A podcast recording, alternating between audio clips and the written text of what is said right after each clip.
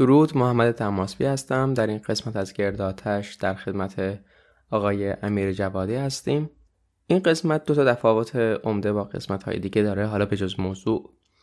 این هست که یکی اینکه این قسمت تصویر نداره چون که ترجیح آقای جوادی بود و ما به ترجیح ایشون احترام گذاشتیم.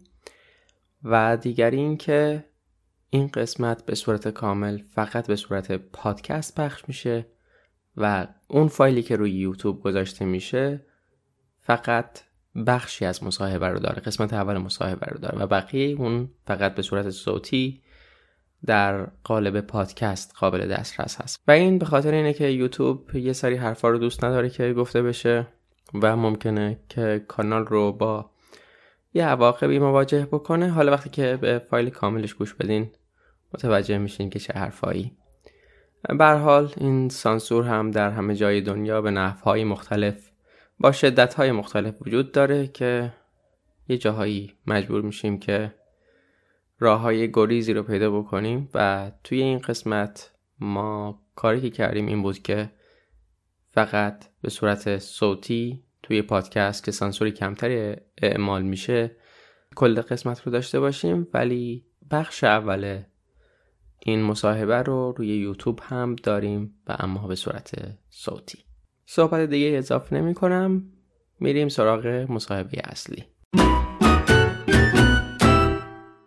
درود دوستان گرامی خوش آمدید به یکی دیگر از قسمت های پادکست گرداتش امروز در خدمت جناب آقای امیر جوادی هستیم و ما یه سری ها داشتیم. من فکر می‌کردم که ایشون خارج از ایران زندگی می‌کنن مخصوصا به خاطر شیوه املای کلمشون یه ناهماهنگی هایی شد ولی خیلی خوشحالم که تونستیم در اسرع و باشون مصاحبه داشته و قسمتی که امروز قراره بیرون بدیم و مصاحبه که قرار ضبط بکنیم خیلی موضوعش از دیگه ممکنه به نظر بیاد که متفاوته و حتی یه طوری بی ارتباطه ولی هم همیشه یک نخ حتی اگر باریکی هم باشه این قسمت ها رو به هم وصل می‌کنه.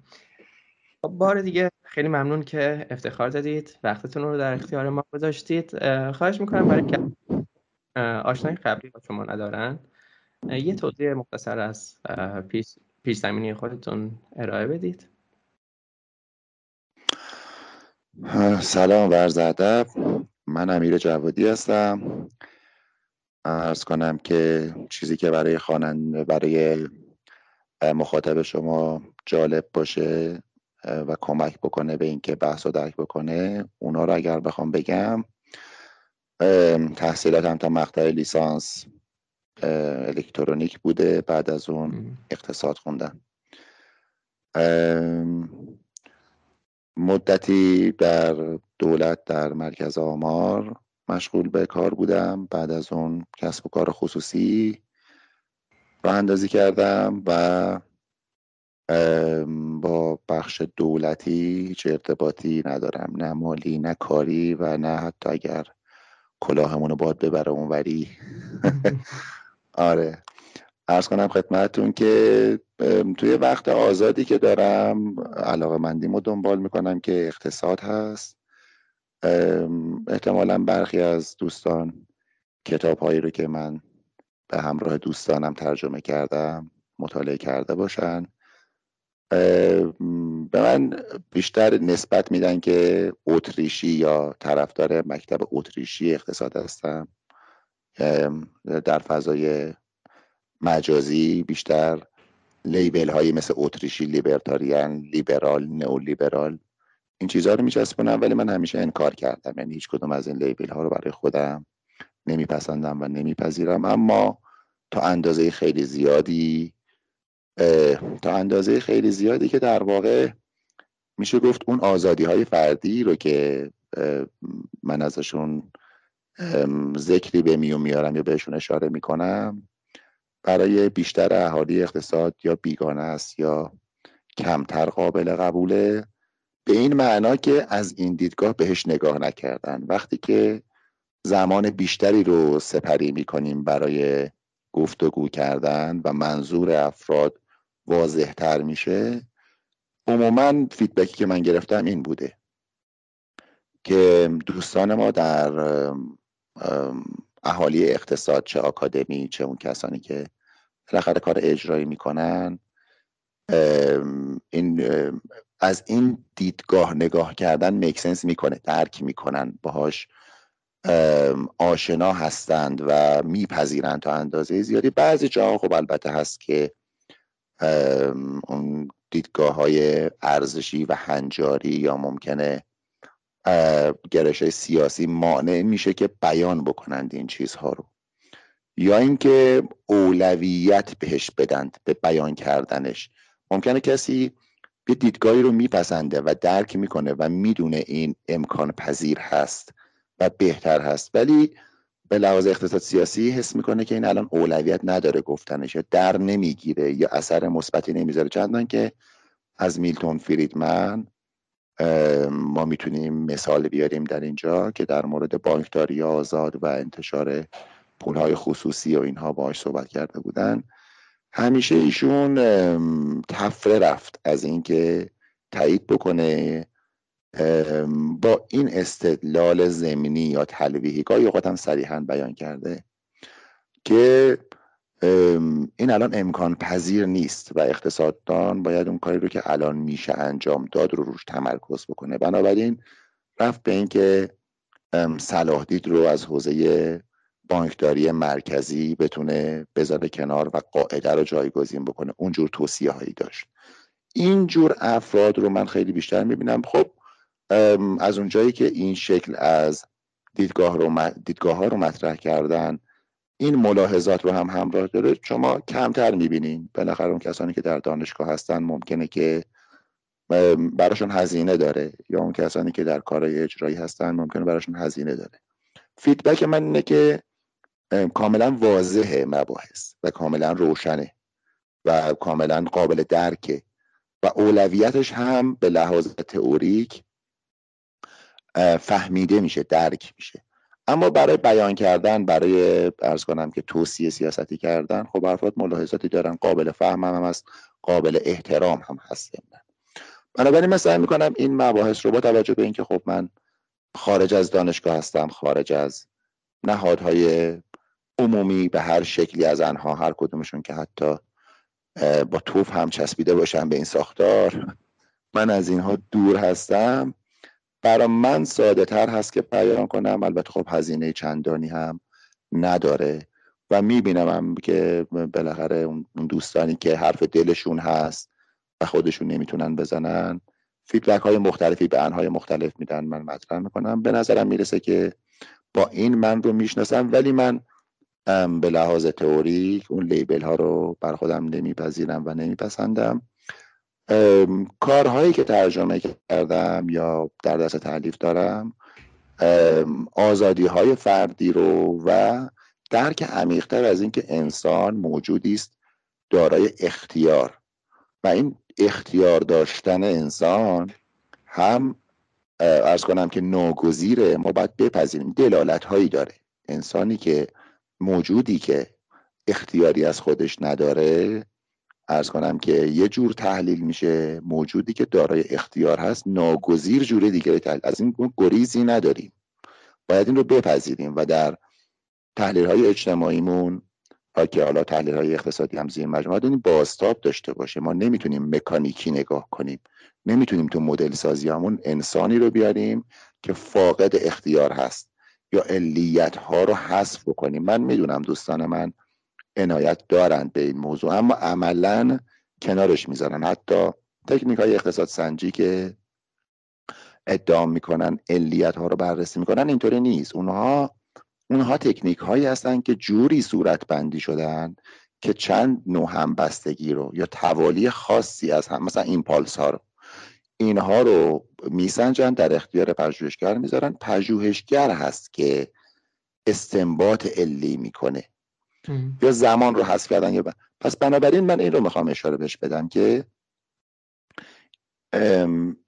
تاکید کردن به اینکه انسان موجودی است دارای اختیار و از این حیث دلالت های عملی داره که آیا که حتی اگر شما برای آزادی های فردی فی نفس ارزشی هم قائل نباشین یعنی قائل باشین که می‌تونین این رو مدیریت کنین کنترل کنین از زور استفاده بکنین ولی به این دلیل که بالاخره شما بخواین و نخواین این انسان اختیار داره.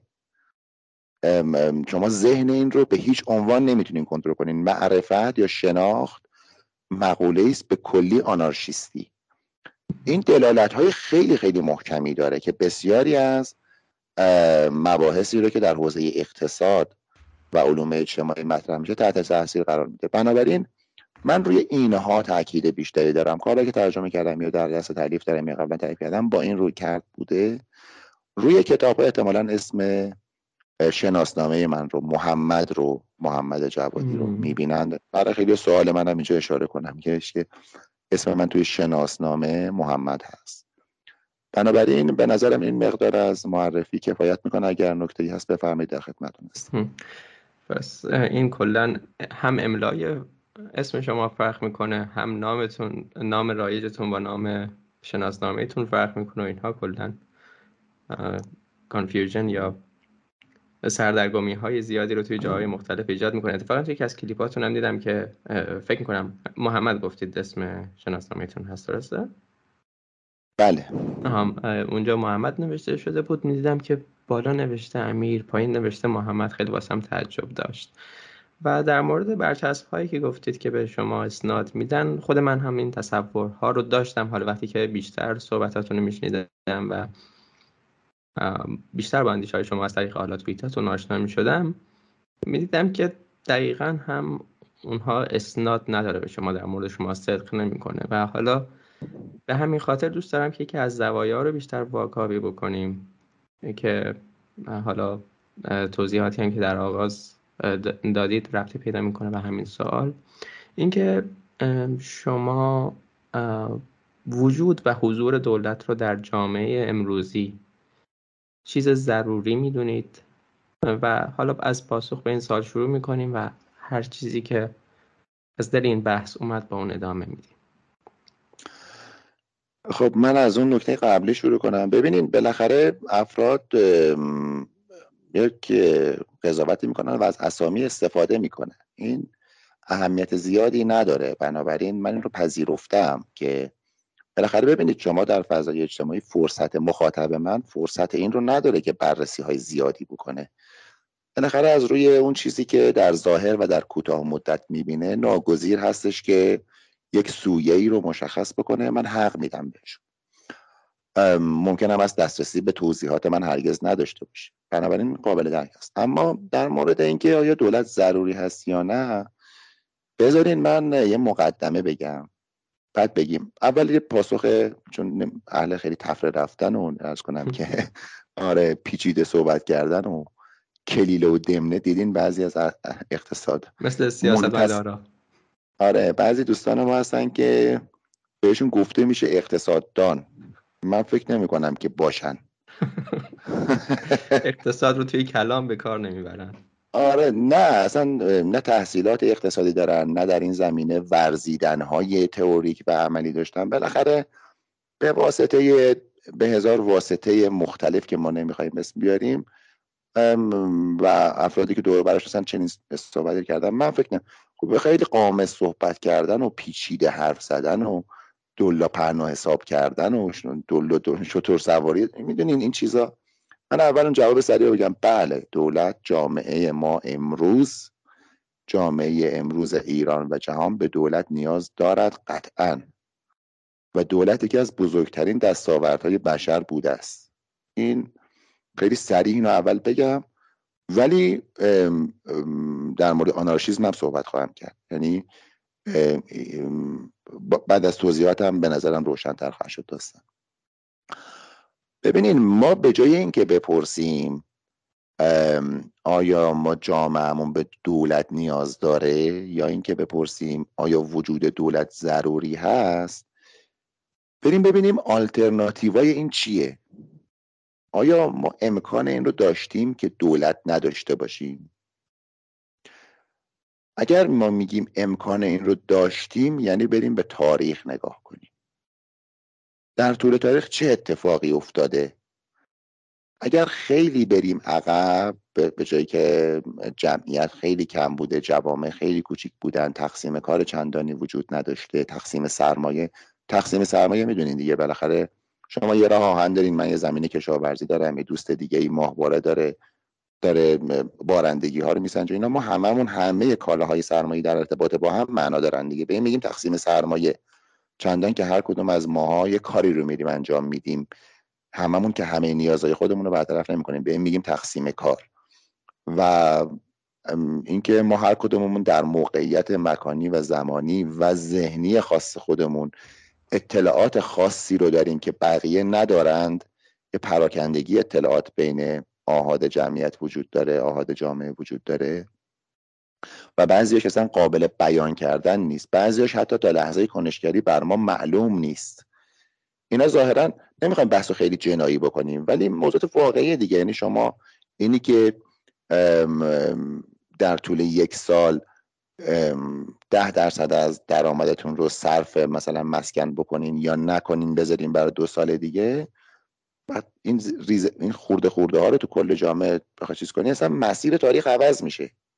یعنی با همین انتخاب جزئی آدم ها مسیر تاریخ بنابراین خیلی بحث جنایی نیست که وقتی ما میگیم آقا اطلاعات واقعا وجود نداره تلویحی قابل بیان کردن نیست خیلی از آدما روچان های آشکار شدهشون رو اصلا نمی‌تونستن به شکل روچان های اظهار شده در اختیار بقیه بذارن. بحث های خیلی قدرتمندیه. یعنی اینا ممکنه که در نهایت سبب بشه دریاچه ارومیه رو شما خوش کنید همین مباحثی که به نظر ساده می‌رسه.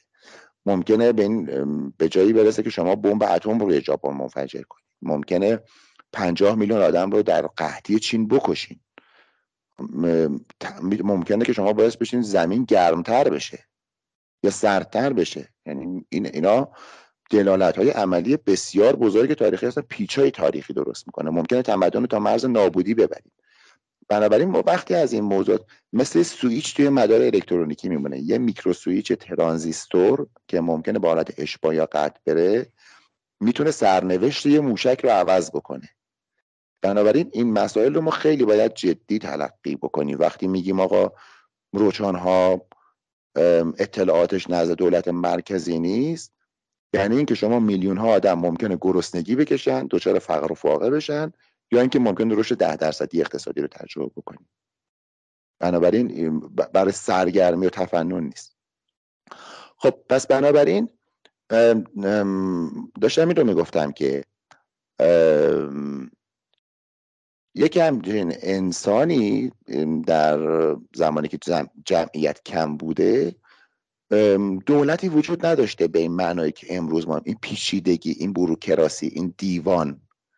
این روابط بسیار بسیار پیچیده که در طول زمان به صورت سلسله وار ادامه دارند و به نظر می‌رسه که حتی گاهی اوقات استقلال اراده هم دارند. این مسائل نبوده. به مرور زمان کنشگری این آدم ها باعث شده بعضی ها فائق اومدن بعضی ها تعیین کننده بودن. ممکنه جغرافیا ممکنه طبیعت ممکنه ارز کنم که تصادف ممکنه هر چیزی. و اون کسانی که فائق شدن قدرتی متمرکز شد این آروم آروم تونست خودش رو بزرگتر بکنه. ممکنه بعضی از افراد از این منفعت هم میبردن. حتی اون کسانی که بهشون حکومت می‌شده حالا حکومت در ابعاد کوچیک دیگه. یه قبیله رو در نظر بگیرین یه قوم رو در نظر بگیرین یه ایل رو در نظر بگیرین یه منطقه اندازه مثلا شهر ساوج بلاغ رو در نظر بگیرین. بنابراین ما اینجوری اومدیم جلو. یعنی امکان این که بالاخره تاریخ گذشته و دنیا هم کارتون نیست دیگه. ما داریم نگاه می‌کنیم که کنشگری انسان چگونه بوده است. بله یک همچین آدم هایی تونستن فارغ بشن از قوه قهری استفاده کنن اراده خودشون رو حاکم بکنن تصمیمات جمعی بگیرن برای آدم ها حالا من نمی‌خوام تاریخ بگم. اما بالاخره پادشاهی ها درست شدن. بعضی جاها اون گروه هایی که کوچکتر بودن ممکنه که بالاخره خودشون یه جورایی به آسمون متصل کردن برای خودشون حقی قائل شدند. و این باعث یک قوام اجتماعی شد که حالا به هم زدنش هم ببینید بالاخره آدمی که به دنیا میاد توی بستر نهادی به وجود به دنیا میاد. توی بستر یک قواعدی در اونجا وجود داره یک هنجارهای ارزش وجود داره. با اونها دنیا رو می‌فهمه. اینجوری نیست که هر انسانی که به دنیا میاد بتونه از اول همه چیز رو از صفر تجربه بکنه و از اول دنیا رو بسازه. یا اینکه از اول همون دنیای بکر یه میلیون سال پیش رو تجربه بکنه. دو میلیون سال پیش تجربه بکنه. بنابراین اینها واقعیت است که ما باید تو تحلیل اجتماعی ببینیم. حالا دیگه من از اون بحث های پادشاهی و جنگ ها و اینکه حالا چه مقدار حاکمان ناگزیر بودن که زیر دستانشون رو متقاعد بکنن یا رضایتشون رو جلب بکنن یا اینکه حالا در گلستان چقدر توصیه شده که شما اگه ظلم کردی آقای حاکم نابود میشی خودت. مثلا برم این 200 سال گذشته دارم نگاه بکنیم.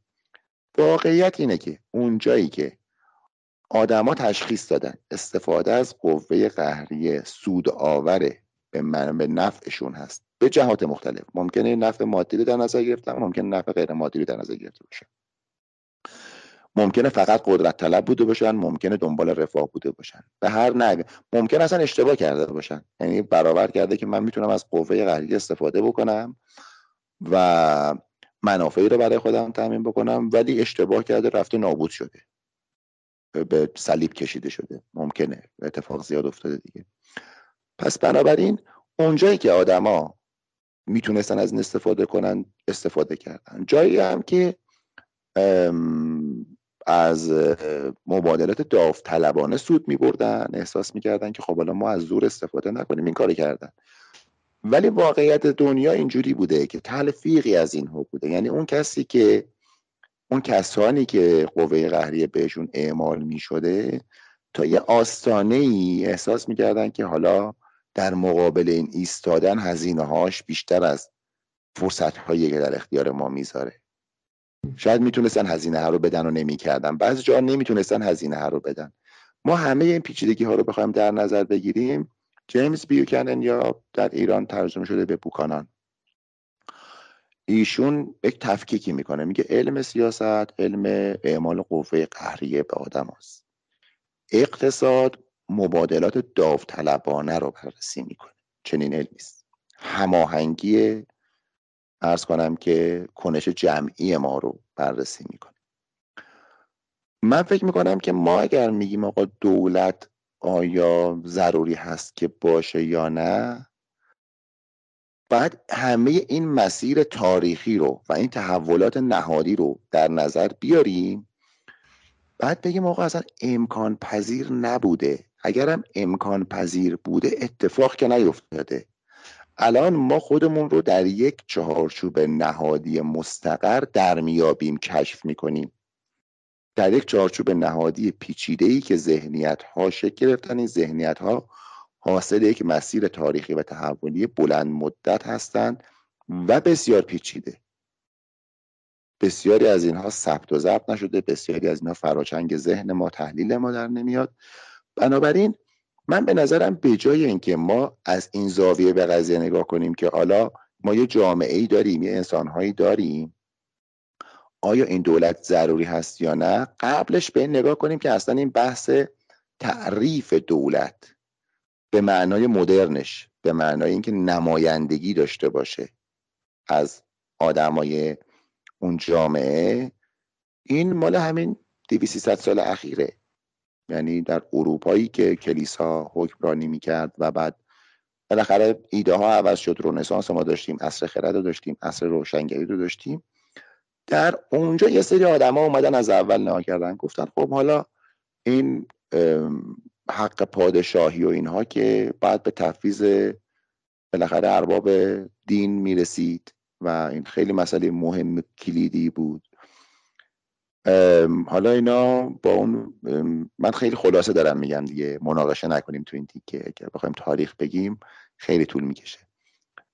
اینجا هم که بالاخره پنبه دین رو زدن در بعد از رونسانس آروم آروم.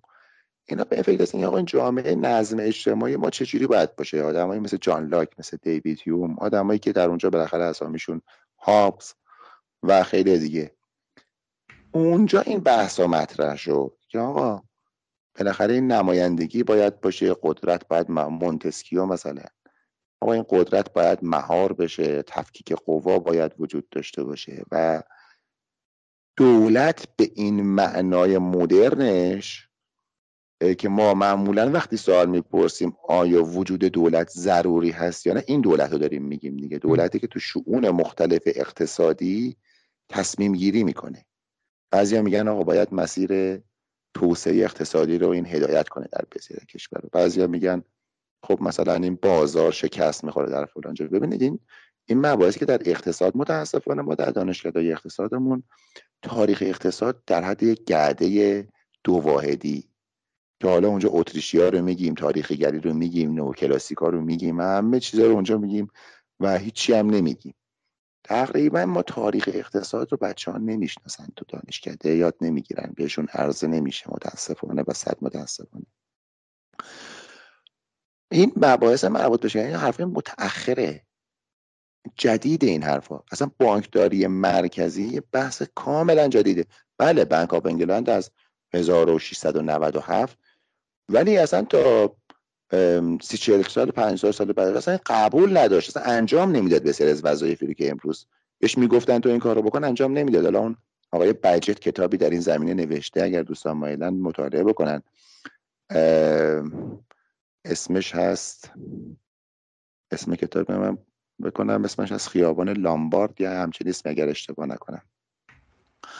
بنابراین ما بسیاری از چیزهایی که امروز در حوزه اقتصاد بدیهی قلم داد میشه. مثلا میگن شکست بازار. آقا مثلا بازار در حوزه انحصار شکست می‌خوره. ابدا همچین چیزی نیست. یا مثلا عدم تقارن اطلاعات وجود داره. بله عدم تقارن اطلاعات بین همه دو کنشگران اقتصادی وجود داره. مثلا ما اصلا همه بحثمون بنیانش همینه که ما یک معرفت تباب ما تقسیم معرفت مواجهیم. این حرف جدیدی نیست. منحصرش کردن به اون دو تا موردی که مثلا هلوها و لیموهای آقای آکرلوف این یه جور کوته فکریه. ما چون نمی‌بینیم بخش بزرگتری از این نقشه رو اون تیکر رو روش دست می‌ذاریم میگه ماره این اینجا اینجوری اثر می‌ذاره. خیلی بحث سطحی و چیپی هست. ما اصلا این شکلی نگاه کردنمون اینجوری تر مسئله کردنمون به خاطر اینکه عمیق نشدیم. به خاطر اینکه تمام این مسیر تاریخی رو نمی‌شناسیم. در اینجا یه نگاهی می‌کنیم یه شهودی داریم. خیلی جزئی خیلی ارز کنم که موردی خیلی مکانیکی به روش ایستای مقایسه ای قضیه رو می‌بینیم مثلا از عدم تقارن بله عدم تقارن اطلاعات وجود داره. شما می‌خوای بدیم ماشین بخری اون فردی که ماشین داره اگر ایرادی داشته باشه ماشینش بهت نمیگه. مگر اینکه همون مقدار که از پنهان کردن اون ایراد سود می‌بره از شما پول بگیره. خب این تو هم خیلی چیزای دیگه هم هست. در مورد بازار کار در, هر جایی شما دست بذارین عدم تقارن اطلاعات وجود داره. کجا نیست؟ شما بگین یه جایی هست که تمام اطلاعات اصلا این فرض اطلاعات کامل فرض غلطی. از بیخوبون اقتصاد دارم میگم. چون شما همه بازار رو می‌خواین. بازار مکانیزمی است برای تولید انتقال و کشف اطلاعات. شما وقتی گفتی بازار رقابت کامل اطلاعات فرضش اینه دیگه آقا اطلاعات وجود داره. خب شما بنیان تحلیل رو فرض گرفتی. و این درجه از سهل انگاری در تئوری پردازی قابل بخشش نیست قابل اغماز نیست قابل چشم پوشی نیست. حالا پس بنابراین من به این توجه میدم که این بحثا بحثای بسیار جدیدی است. و بسیاری از اینها ببینید یه زمانی در مورد فروپاشی در مورد سوسیالیسمی که بالاخره در شوروی درست شده بود استدلال های منطقی وجود داشت که آقا این دوام نخواهد داشت دچار فروپاشی خواهد شد.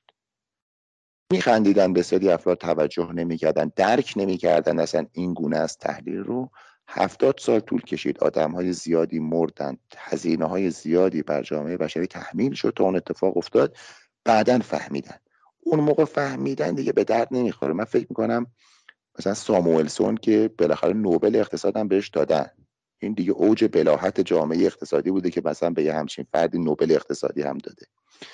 این آدم مقهور سوسیالیسم بود. این فکر می‌کرد که حالا این رشد اصلا چیزاش هست که آقا این, این شوروی رشد صنعتیش خیلی بیشتر از آمریکا قد بود و فلان و اینها اصلا واهمه داشت و گرایش پیدا کرده بود به اون داستان. خب این دیگه بعدا بفهمه نفهمم خیلی فرقی به حال آدمایی نمی‌کنه که تحت تاثیر این آدم آموزش اقتصادی دیدن تربیت اقتصادی شدن. یا کروگمن الان. این دهه 90 گفته بود آقا اون نقل قول معروف ظاهرا شما هم شنیدین که میخندین. آره گفته بود که این گفته بودن در مورد اینترنت گفته بود چیزی در حد دستگاه فکس و این هست به این آدم هم ما رفتیم مثلا نوبل اقتصاد دادیم بعد برای نوبل اقتصادی هم ارزش زیادی قائلیم. میگیم مثلا مسئله مهمی فلانی نوبلیست اقتصاد. در صورتی که این یک مشروعیتی به یه آدمی میده که واقعا نداره.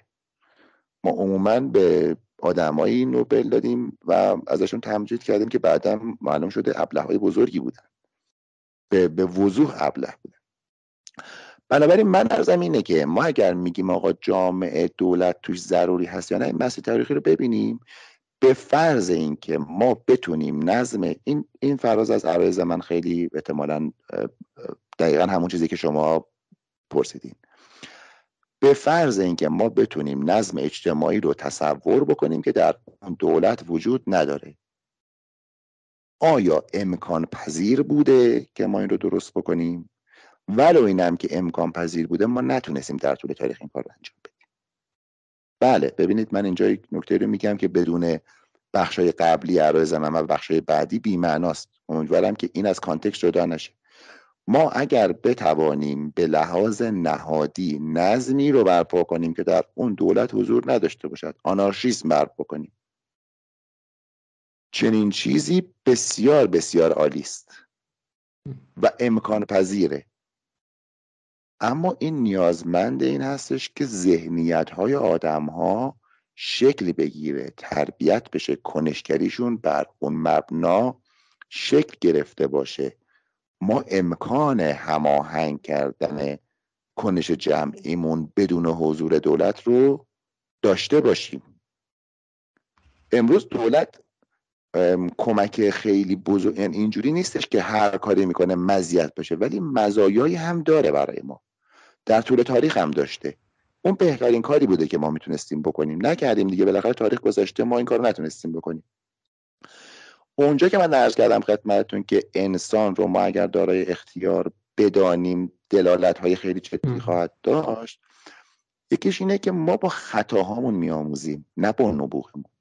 اینجوری نیست که مثلا جان لاک بشینه یا مونتسکیو بشینه یا ولتر بشینه در این موارد تصورات خودش رو با بقیه به اشتراک بذاره و بقیه برن اجراش بکنن.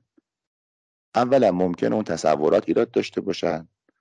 دوما فهمیدن این به مسابه اجرا کردن این نیست.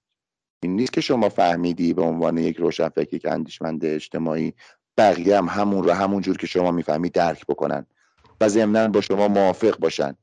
و شما این رو توضیح بکنین در کل آدمای جامعه در طول زمان. بعد اصلا ممکنه یه نف... سری افرادی بفهمن و موافقم باشن ولی در موقعیتی باشن. این خیلی نکته مهمیه. در موقعیتی باشن که از اون حرفا سود نمی‌برن. یعنی از اعمال قوه قضاییه یا سایر نظم های جایگزین و ترتیبات نهادی دیگه سود می‌برن. اینا با شما مقابله می‌کنن. همه این پیچیدگی هایی که ما ببینیم بله ما با هم دیگه با با یک روش شناسی که قابل قبول هست. بحث روش شناسی اگر بخوایم بکنیم که الان بحثمون نیست. می‌تونیم نشون بدیم. می‌تونیم یقینا اثبات کنیم. این خیلی ادعای بزرگیه دیگه چون گزاره های علمی امروزه عموما به گزاره گفته میشن که قطعیت ندارن دیگه.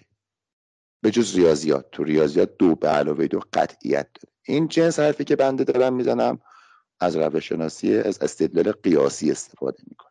بنابراین میگم یقینا چون در ریاضیات ما با پدیدهای یقینی سر و کار داریم. چون یک axiom هایی داریم مادامی که اون axiom ها برقرارن نتایج یقینا برقرارن ما می‌تونیم نشون بدیم که می شود نظم اجتماعی برپا کرد که در اون دولت وجود ندارد و نظم اجتماعی به مراتب بهتری است و برای همه رضایتمندی بیشتری میده ولی برای بسیاری از آدما این قابل فهم نیست قابل پذیرش نیست. امروز حس می‌کنن که منافع بسیار بیشتری آیدشون میشه و بقیه عرضه کردن حالا مسیر که ما داریم زندگی می‌کنیم این تحولات نهادی داره به سمت به سمتی پیش میره که ما ایده هامون رو با هم به اشتراک می‌ذاریم. کنشگری های ما براینده هایی داره چه در حوزه اقتصاد تولید مصرف تکنولوژی سیاست و غیره. ممکنه به این سمت میره که دولت رو بیشتر بر سرنوشت انسان ها چه در حوزه اقتصاد چه در سایر حوزه ها مسلط می‌کنه. ممکن هم از به این سمت میره که کمرنگش می‌کنه. من خیلی اهل فال قهوه نیستم ولی می‌تونم این رو عرض بکنم که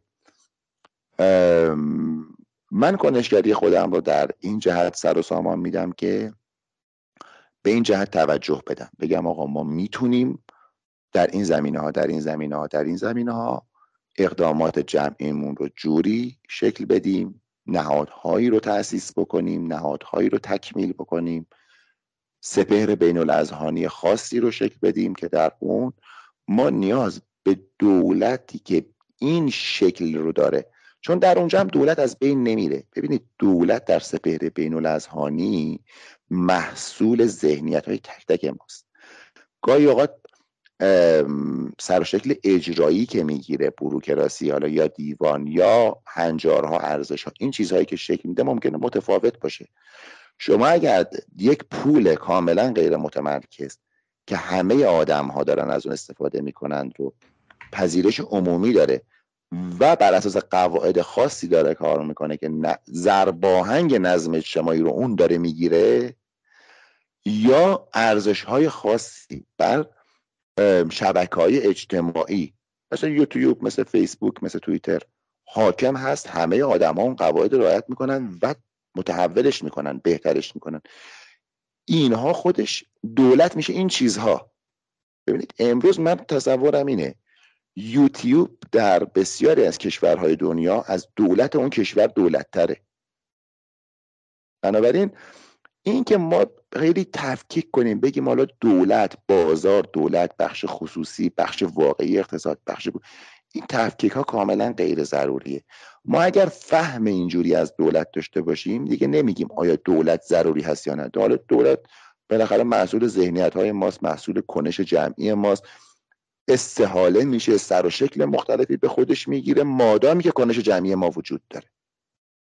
بله اونجا که یک سازمان مداخلهگر بزرگ که اراده تک تک آدم ها رو به انقیاد خودش در میاره اون رو اگر منظورتونه نباشه به این وضعیت بگیم آنارشیزم بله این امر مستحسنی است. اما خب دنیا کارتون نیست دیگه. یعنی اینکه ما مثلا بشینیم فکر کنیم بگیم آقا یک دفعه دولت بره همه آدم ها یک ذهنیت خاصی داشته باشن ارزش های خاصی در ذهن اینها بشینه.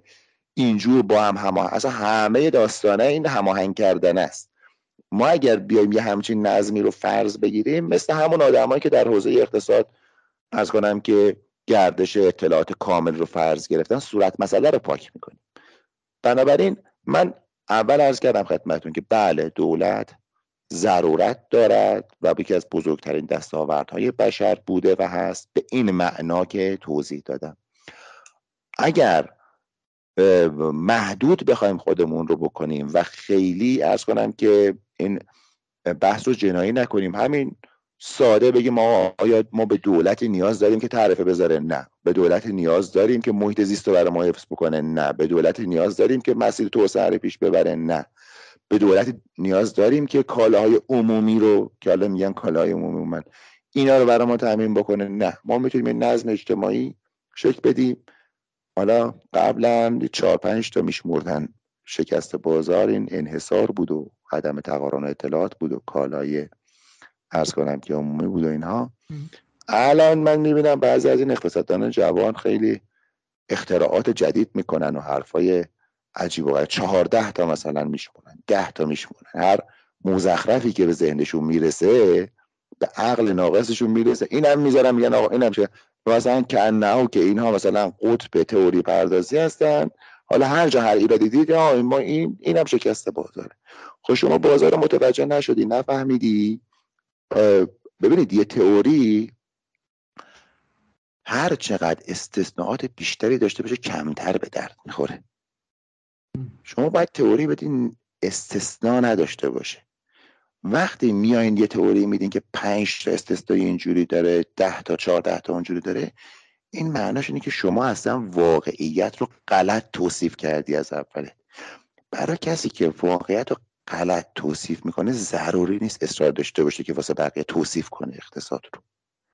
بره بشینه تو خونهش بره از کنم پارک می‌تونه بره بار می‌تونه بره هیئت می‌تونه هر کار دیگری بکنه غیر از اینکه اصرار داشته باشه که به بقیه بگه اقتصاد این هست و اون نیست. بیشتر مایه خجالت و سرفکندگیه که یه نفری بیاد بگه من یه تئوری اقتصادی دارم بعد ولی طرفدار بازارم هستم و همش اینم میگه این همش میگه آقا ما طرفدار بازاریم.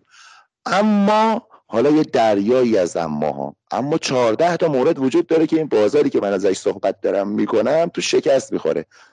خب چه لزومی داره بازار اونجوری تعریف کنی عزیز من؟ شما قبل از اینکه بیاین چهارده تا بشماری بهتره بری 20 سال وقت بذاری. یه چیز دیگه بیاری که دو تا داشته باشه. نه اینکه سینت رو سپر کنی خیلی مثلا با افتخار اینو بگی آقا بازار چهارده تا شکست داره. این بیشتر شرم آوره شما اگه می‌گفتی سوسیالیستم من آدم احترام بیشتری برات قائل بود تا اینکه مثل خروس شده ببندی بگی بازار چهارده تا شکست. ببخشید البته من این مقدار سریع صحبت می‌کنم. احتمالا دیدین دیگه. سلبریتی های اقتصادی ما تا دلتون بخواد داریم که از این صحبت ها می‌کنه. حالا به حال من به نظرم می‌رسه که ما دولت اینجوری بهش نگاه کنیم. این تفکیک ها رو نکنیم برای هممون بهتره. اگر هم طرفدار آزادی های فردی هستیم طرفدار اقتصاد آزاد هستیم این شکل به قضیه نگاه کنیم اون موقع در مورد مالیات یه جور دیگه ای صحبت می‌کنیم. اون موقع در مورد محیط زیست شکل دیگه ای صحبت می‌کنیم. اون موقع در مورد کووید یه شکل دیگه در مورد توسعه یه جور دیگه ای صحبت می‌کنیم. اگر اومدیم مکانیکی به قضیه نگاه کردیم که آقا نه اصلا این دولته چون اینجاها داره این کارا چون ببینید بسیاری از اون کسانی هم که طرفدار بازار هستن متاسفانه اونا هم نرفتن خوب بخونن عمیق. همون مباحثی که طرفداری ازش می‌کنن اونا رو خوب نخوندن و عمیق نیستن اون داستان. روایتی که اونا می‌کنن متاسفانه اون همه جور کاریکاتوره. چون بیشتر این افراد دنبال این هستن که بگن آقا این دولتی که خب حالا اونا دارن میگن آقا این اومده توسعه رو درست کنه. ما که هرچی نگاه کردیم توسعه رو رقم انداخت. اومد فقر رو درست کنه. بفرمایید با این شواهد حالا یه مقدار ما تئوری میاریم می‌ذاریم روی میز نمک و فلفل این قضیه است که اومد پول رو درست کنه. حالا من خودم پروموت می‌کنم و ترویج می‌کنم. بانکداری آزاد و پول خصوصی رو. ولی بسیاری از این که طرفدار این مباحث هستند جوری از این مباحث دفاع می‌کنند و صحبت می‌کنند که خب خیلی مکانیکیه این در نمی‌گیره. شما می‌خوای بانک مرکزی رو بلا فاصله حذف بکنی یا با سرعت خیلی بالا ببینید اصلا شما به فرض اینکه طرفدار آزادی های فردی هم هستین طرفدار بازار هم هستین یه سری از آدما اون و روبروی شما نشستن میگن آقا اصلا همه این حرفا که تو داری می‌زنی درست من نمی‌خوام. چی میگی؟ شما حرف دیگه اونجا دیگه نداری بزنی دیگه ها؟ اونجا دیگه ببین اگر قرارم هست بانکداری آزاد بخواد مثلا مستقر بشه یا ما مالیات رو بتونیم داوطلبانه و غیر متمرکز بکنیم این رو که نمیشه مهندسی کرد. اگر قرار باشه شما یه نسخه سوسیالیستی بدی برای برقراری و استقرار بازار آزاد شما سوسیالیستی بزن. شما از همون منطق غلط داری پیروی می‌کنی که چیزی درستی بنا کنی. قطعا به شکست می‌خوری. و اینا رو ما به لحاظ تئوریک و روانشناسی می‌تونیم نشون بدیم. من دیگه فکر کنم خیلی طولانی شد. به نظرم منظور من و دیدگاه من به دولت و این تفکیک غیر ضروری روشن شده. اگر نکته ای هست بفرمایید خدمتتون هست پس منظورتون از امروز اینه که یکی برای اینکه تمدن بتونه پیشرفتی داشته باشه یکی از اون لحاظ دولت لازم هست. و اگر امروز رو تو این قالب بهش نگاه کنیم این امروز میشه از شاید ده هزار سال گذشته. و اگر باز امروز رو نگاه بکنیم توی به خاطر اینکه یه سری زیر ساخت ها رو نداریم ما یه جامعه بدون دولت رو نمی‌تونیم داشته باشیم. اگر اون زیر ساخت ها رو داشته باشیم شما به نظر چنان که برداشت کردم یک جامعه آنارشیست رو برتر و آرمانی می‌دونی. ولی به این دلیل میفرمایید که ضرورت داره که همچنان زیر ساخت لازم برای داشتن یک جامعه آنارشیست رو نداریم. ببینید اگر آنارشیزم به معنای نوزیک داریم میگین نه من خوب نمی‌دونم. اما اگر آنارشیزم به این معنا که دولت مفهوم دولت موجودیت هستی فعلی دولت استحاله خواهد شد و آزادی های فردی افراد تام و تمام تأمین خواهد شد. بله اون آنارشیزم بنده مستحسن می‌تونم ازش دفاع می‌کنم. اگر این معنا اصلا من آنارشیستم. وقتی من میگم امروز من حتی مثلا پنجاه سال پیشم در نظرم نیست. واقعا امروز مد نظر. ما باید بچسبیم به همین امروز این لحظه حال. از ده ثانیه گذاشتم دیگه گذشت رفت به کارش. بنده از زمین لاخمان یه جمله خیلی زیبایی داره. میگه که آینده قابل تصور هست قابل پیش بینی نیست. من نمی‌تونم بگم امکان پذیر نیست تا یک سال آینده چنین جامعه بر برپا بشه. ممکنه بشه. ممکنم نشه. یه مسیر گذاری داریم. هر کسی کنشگری شخص خودش رو فقط می‌تونه تعمین چیز کنه تعیین تکلیف بکنه. بنده میگم که بر من بر خودم میگم. حالا هر عزیز دیگری ممکنه مسیر دیگری پیش بره. من به نظرم می‌رسه که ما من نرماقنگم بتونم کمک بکنم که افراد مختلف از دیدگاه متفاوتی به این قضیه نگاه بکنن. چون خیلی از آدما فکر می‌کنن آقا اگر ما الان اومدیم بالاخره میخ بانک مرکزی رو محکم تر کردیم سی درست کردیم که ارز کنم که کنترل اون کنترل واقعا تبدیل به برده کردن بقیه است. اون کنترل من ایجاد کردم نظم اجتماعی ما بهتر میشه. یا اگر اومدم مالیات ستانی رو انقدر پیچیده کردم و انقدر میخین و محکم کوبیدم که کسی نتونست نفس بکشه این کمک می‌کنه به تعالی و توسعه جامعه ما. ممکنه یه فردی اینجوری ببینه. من به نظرم اشتباه می‌کنه ولی می‌تونه بره تلاش خودشو بکنه. بنابراین به نظرم می‌رسه که بله امکان پذیر هست اگر ما هممون ذهنیت هامون به یک باره یه معجزه‌ای بشه هممون این باورها تو ذهنمون باشه کنشگریمون بر اساس این داستان باشه بعد ظرف شیش ماه هم چنان جامعه برپا میشه. ولی دنیایی که من می‌شناسم و تجربه که من دارم و آدمایی که می‌بینم و اکسیوم های کنشگری که می‌شناسم به من میگه این یک مسیر طولانیه یک مسیر کوتاه مدت نیست. شما باید اول بیان کنین این ایده ها در قلب ها می نشینه به میرو تبدیل میشه. اینها در تقابل و جنگ با سایر ایده ها هستن. تا جایی که پیروز بشن بر کرسی بنشینند خودشون رو باز تولید می‌کنن. ممکنه ما به این سمت بریم که آزادی های فردی بیشتری و جامعه آزادتری داشته باشیم جامعه اخلاقی تری و جامعه انسانی تری داشته باشیم. ممکن هم هست به سمت بریم که دولت مسلطتر دولت قهار و قاهرتر دولت کنترلگر. ارز کنم که یه نظام شما بردهداری نوین درست بکنیم به اون سمت هم ممکنه بریم. من نمی‌دونم. در امروز در اینجای تاریخ در اینجایی که من در ایران زندگی می‌کنم کنشگری بنده در وجوه مختلفش تعلق به این می‌گیره که کمک بکنم این ایده ها بیشتر فهمیده بشن. و اگرم دارم کار اجرایی می‌کنم تلاش بکنم که مثلا بانکداری آزاد رو کمک بکنم که پیاده سازی بشه. آموزش غیر متمرکز رو ایده هایی رو بپرورونم پروژه هایی رو اجرا بکنم همکاره هایی رو انجام بدم که این اجرا بشه. یعنی ما شکل آموزش رو تغییر بدیم که آدم های دیگری با ایده های دیگری آدم های خلاقتری آدم هایی که برای جامعهشون مفیدترن آدم هایی که خودشون راضی ترن شادترن. اینجور آدم ها تربیت بشن. اگر در سایر حوزه ها بالاخره. امیدوارم روشن بوده باشه در خدمتون هست و چیزایی حالا توی پاسخ سال اول اشاره کردید که کمی پاسخ به این سالی رو که می‌خوام مطرح بکنم روشن می‌کنه. اینه که شما خب دولت رو ضروری می‌دونید. حالا چه وظایف و چه اختیاراتی رو برای اون قائل هستید؟ یه چیزایی مشخص شد که دولتی رو که بخواد برای من تعیین بکنه برای ما تعیین بکنه چه جوری؟ حالا از گرمایش زمین به صلاح جلوگیری بکنیم. دولتی که بخواد عبور مرور من رو برای جلوگیری از بیماری تعیین بکنه. دولتی که بخواد این اختیارات رو داشته باشه شما چنان که برمیاد قائل به چنین دولتی نیستید. به چه دولتی با چه وظایف و چه اختیاراتی قائل هستید؟ آره اون اون مباحثی که توی پرسش قبلیتون بود یه مقدار حالا فلسفی حقوقی بود فلسفی حقوقی تاریخی بود. این این بحث جدیدتون خیلی ربط به اقتصاد خورد داره. یعنی ما اگر مفهوم سازی از دولت می‌خوایم بکنیم که کنشگری سیاسی رو هم سامان بده به اون نیاز داریم. اما در مورد این مسائل موضوع خیلی ساده هست.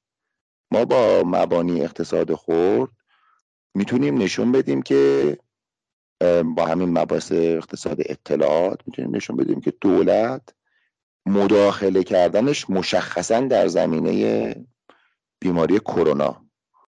این هیچ کمکی نه تنها نمی‌کنه. تقریبا هیچ کمکی نمی‌کنه بلکه خطا احتمال خطاهای ما رو خیلی می‌بره بالا. این یک کتابی از امپراتور بیماری ها که در مورد سرطان تاریخچه سرطان و درمان هاش و اینا رو گفته. من توصیه می‌کنم کتابش به فارسی هست به انگلیسی هست. پادکست در موردش به فارسی و انگلیسی درست شده. اینو خیلی خوبه که کسانی که صدای منو میشنون یه نگاهی بهش بکنن. خیلی جالب خواهد بود براشون که ما تقریبا هر کاری که کردیم اون اوایلش همش غلط بوده که هیچی بدتر هم می‌کرده اوزا و همش هم علمی بوده.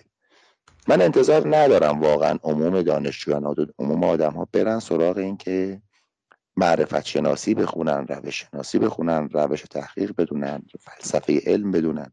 ببینید علم علم جدید به خصوص علم پوزیتیویستی علمی که بر اساس ابطال پذیری بنا شده این اصلا ادعای اثبات چیزی رو نداره. خودش نداره. این میگه آقا من فلان مشاهده ها رو داشتم. این نتیجه رو فعلا نمی‌تونم رد کنم. به همین سادگی.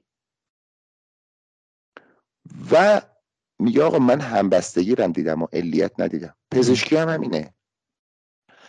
در مرحله دوم میگه ببین الان من چاره ای ندارم. این مشاهده رو داشتم چیز بیشتری از این ندارم. بر اساس این تصمیم می‌گیرم. درست شد؟ ما این به ما دستاویزی نمیده که به لحاظ حقوقی بقیه رو مجبور کنیم که شما مثلا فلان اقدامات رو انجام بدید. ببینید این مسئله حقوقی دیگه.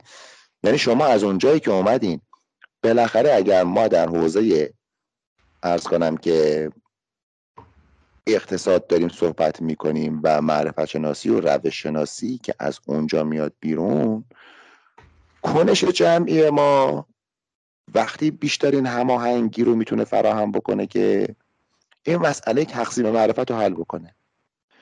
این مسئله تصمیم گیری تقسیم معرفت با دولت نمی‌تونه همه این اطلاعات رو جمع بکنه. ما اینو می‌دونیم.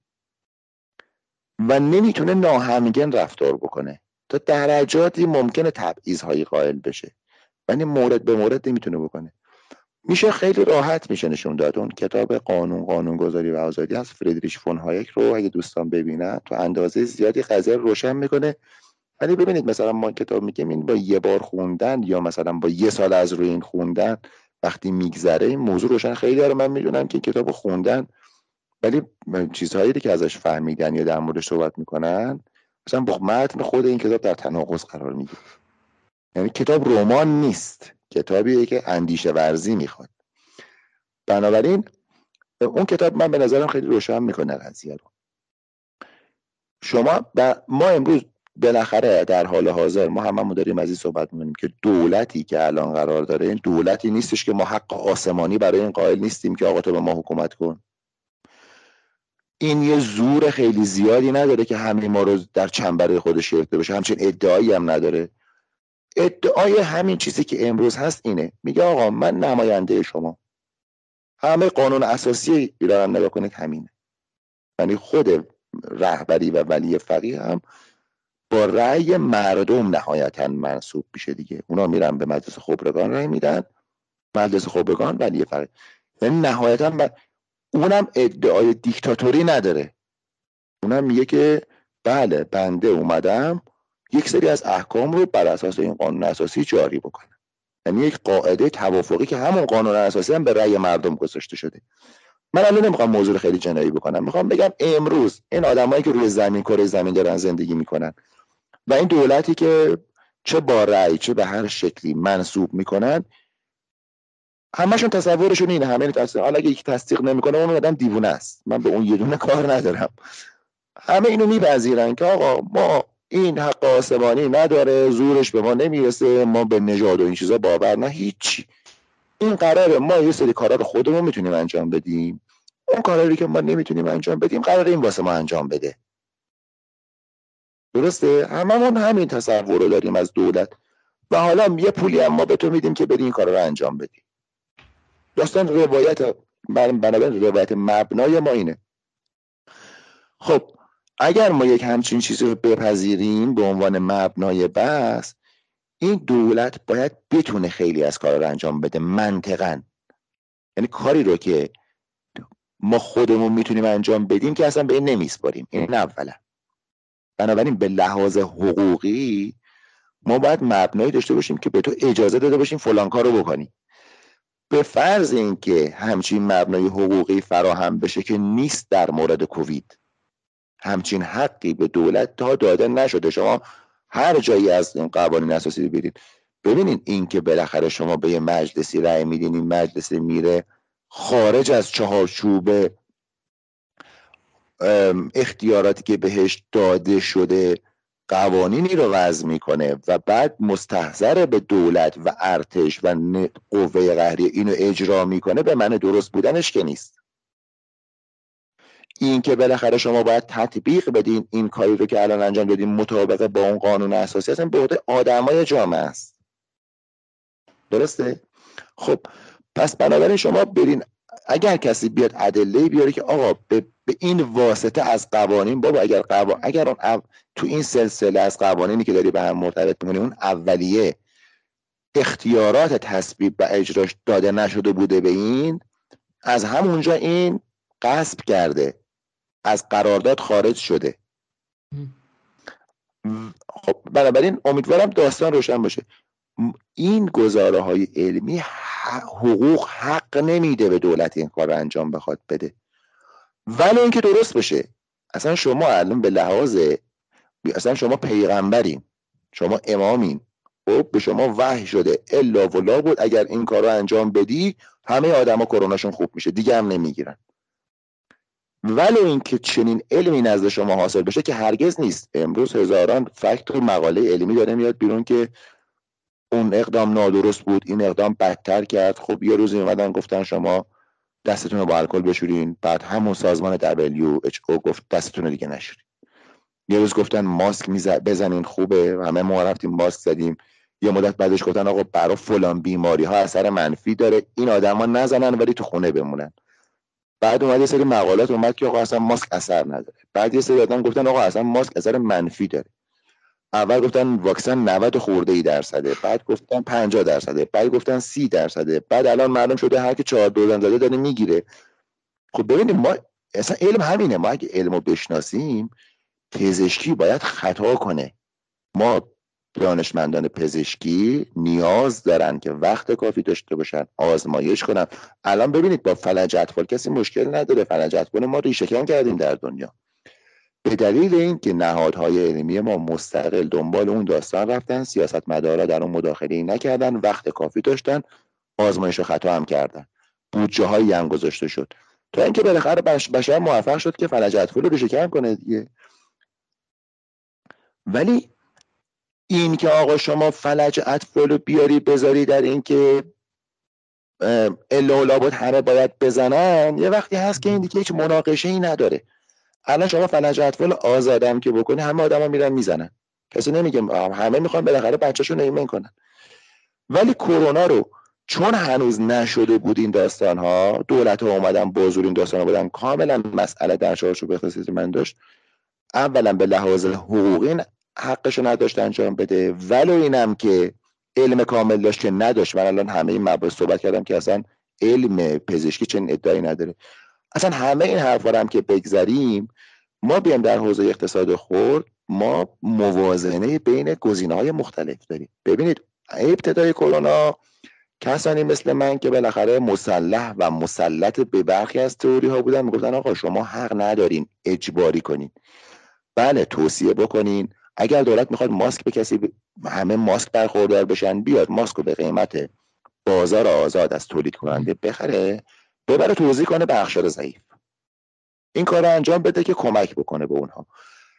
اگر از کنم که می‌خواد قرنطینه بشه بالاخره افرادی ممکنه که ضعیفترن به لحاظ سیستم ایمنی به لحاظ سن و سال اینها بره سعی کنه کمک کنه به اینها که اینها پرهیز بیشتری داشته باشن از اجتماع. از خودشون از سلامتشون محافظت بیشتری بکنن. ولی اجباری نکنیم نگین الا و لابد قرنطینه نگین الا لابد کسب و کارها تعطیل نگین الا لابد ماسک الا و لابد ضد عفونی. هیچی نباید اجباری باشه. ما هر چقدر کمک های بیشتر بکنیم بعد اون موقع شما اقتصاد رو دارین مسائل فرهنگی ببینید بالاخره دیده نمیشه بسیاری از چیزها. مسائل خانوادگی بسیار زیادی رخ میده. ببینید اون موقع ما می‌گفتیم آقا این موضوع به سادگی می‌تونه تبدیل به قحطی بشه. امروز شما دارین می‌بینید چیزی رو که بقیه میخندیدن به این حرفا می‌گفتن آقا قحطی نه دولت ها این کارو می‌کنن کارو می‌کنن. نشده. بسیاری از مشکلاتی که آتش زیر خاکستری که خلق پول بی رویه داشت اونم داره زبانه می‌کشه. پس بنابراین ما مسئله اقتصاد رو داریم. خیلی جدیه این می‌تونه تلفاتش به مراتب از کرونا بیشتر باشه. کشورهای اروپایی رو یا کشورهای برخوردار مثل ایران رو کمتر نگاه بکنیم به آفریقا نگاه بکنیم به چین نگاه بکنیم به هند نگاه بکنیم به آمریکای جنوبی نگاه بکنیم. ببینید اگر اوکراین صادر نکنه گندمش رو در اروپا و در آمریکا آدم ها خیلی خیلی کمتر با مشکل در ایران خیلی آدم ها کمتر با مشکل مواجه میشن تا در هند. آمارتیاسن تو اون کتاب توسعه به مسابه آزادی خیلی توضیح زیبایی داره در این زمینه. ایشون نشون اشاره کرده که در هند در جاهایی قحطی اتفاق افتاد و آدم از گرسنگی میمردن در حالی که محصولات کشاورزی از همون منطق صادر می‌شد. این پیچیدگی ها رو و دولت نمی‌تونه در چون اطلاعات رو نداره. بنابراین من در این موارد به نظرم موضوع خیلی ساده تر هست. ما اگر به آدم ها امکان رو این رو بدیم اون کسانی که بالاخره جوانتر هستن امکان تحمل بیشتری دارن یا ایمنی بیشتری دارن یا افرادی که ممکنه حاضرن ارز کنم که این ریسک رو بپذیرند. من حالا البته خودم سه دفعه مبتلا شدم به کرونا و ارز کنم که با, با اینکه مراقبت زیادی هم می‌کردم این موضوع رو بالاخره نزدیک باش دست و پنجه نرم کردم. ببینید ما بالاخره یک, یک آسیب یک شوک بزرگی به اقتصاد یه لگدی به اقتصاد ما زدن. این بدون هزینه نیست. ما مسئلهمون این نیستش که هیچ کسی از دست ندیم. هیچ ضایعه اتفاق نیفتاده. من خودم مادر بزرگم از دست دادم. تا همین کرونا به دلیل کرونا. و بسیاری از دوستان من عزیزانشون از دست دادن. ببینید بالاخره وقتی یه ضایعه ای میاد یک دنیا همینه دیگه. اینا واقعیت های زندگی ماست. ما اگه امر شما رومانتیزه کردیم که هیچ؟ اگر نه می‌خوایم از عقلمون استفاده کنیم و با خب من به نظرم می‌رسه که اینا خیلی تحلیل این قضایه بسیار ساده است. اگر تو چارچوب اقتصاد سیاسی نیفته و اینکه بالاخره دولت مرد باید یه کاری بکنه ما این نظمی رو که می‌تونست شکل بگیره آدم ها مسئول کارهای خودشون باشن منافعشون در پذیرفتن این مسئولیت باشه. الان منافعشون در اینه که از کس دیگه چیزی رو بخوان و ضمنا توی این نظم توی این سپهر بین الازهانی چشم تک تک آدم ها به جای اینکه شبکه باشه به بقیه نهادها ناهمگن باشه و مسئول چشم همه به دهن دولت. اونه که ریتم و ضرب آهنگ نظم اجتماعی رو می‌گیره. و همون سیستم ناکارآمد متمرکز که همه دوستان احتمالا در موردش خوندن این وضعیت در, در مورد کرونا هم اتفاق افتاد. در مورد محیط زیست هم که شما فرمودیم باز همینه.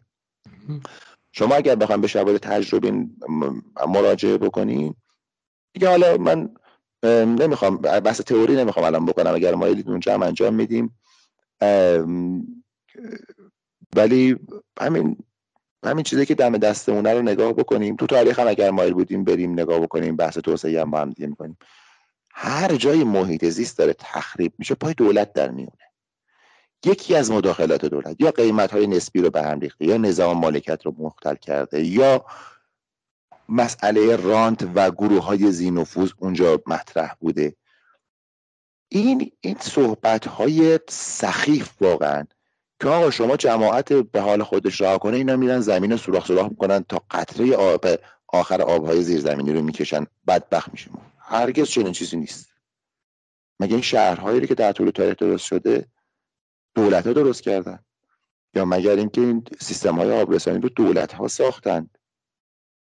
حالا تازه دولت در اون زمان مثلا شما به زمان شیخ بهایی که یک نظام هوا یک نظام واقعا نبوغامیزی برای تقسیم آب درست کرده بود در اصفهان. این اون, دو، اون دولتی که در اونجا هست دولت مدرن پیچیده بروکرات امروزی نیست.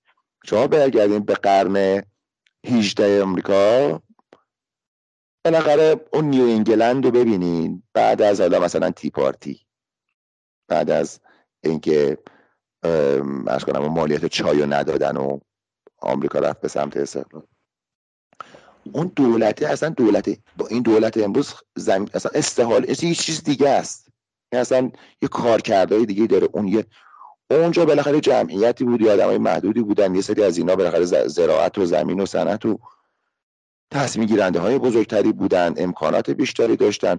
مثلا اونجا دولت ایالتی مثلا توی نیویورک یعنی آقا ده 15 تا 20 تا 30 تا آدم که اینا در ارتباط با بقیه منافع بسیاری از آدم ها رو و مبادلات خیلی بعد اگه مثلا یه کانالی هم در اونجا کشیدن. خودشون پولشو دادن. و یه سری از آدمای دیگه که منفعت می‌برن میدون نمایندگی خیلی لولای شکسته نبوده. یعنی نمایندگی دولت به مردم نچسبیده. کاملا نمایندگی گروه های دیگه رو داره نمایندگی می‌کنه. از اینجا یه رأی می‌گیره ظاهرم ولی نماینده اینا نیست. نماینده گروه های دیگه که مسلطن غالبن استثمار می‌کنن.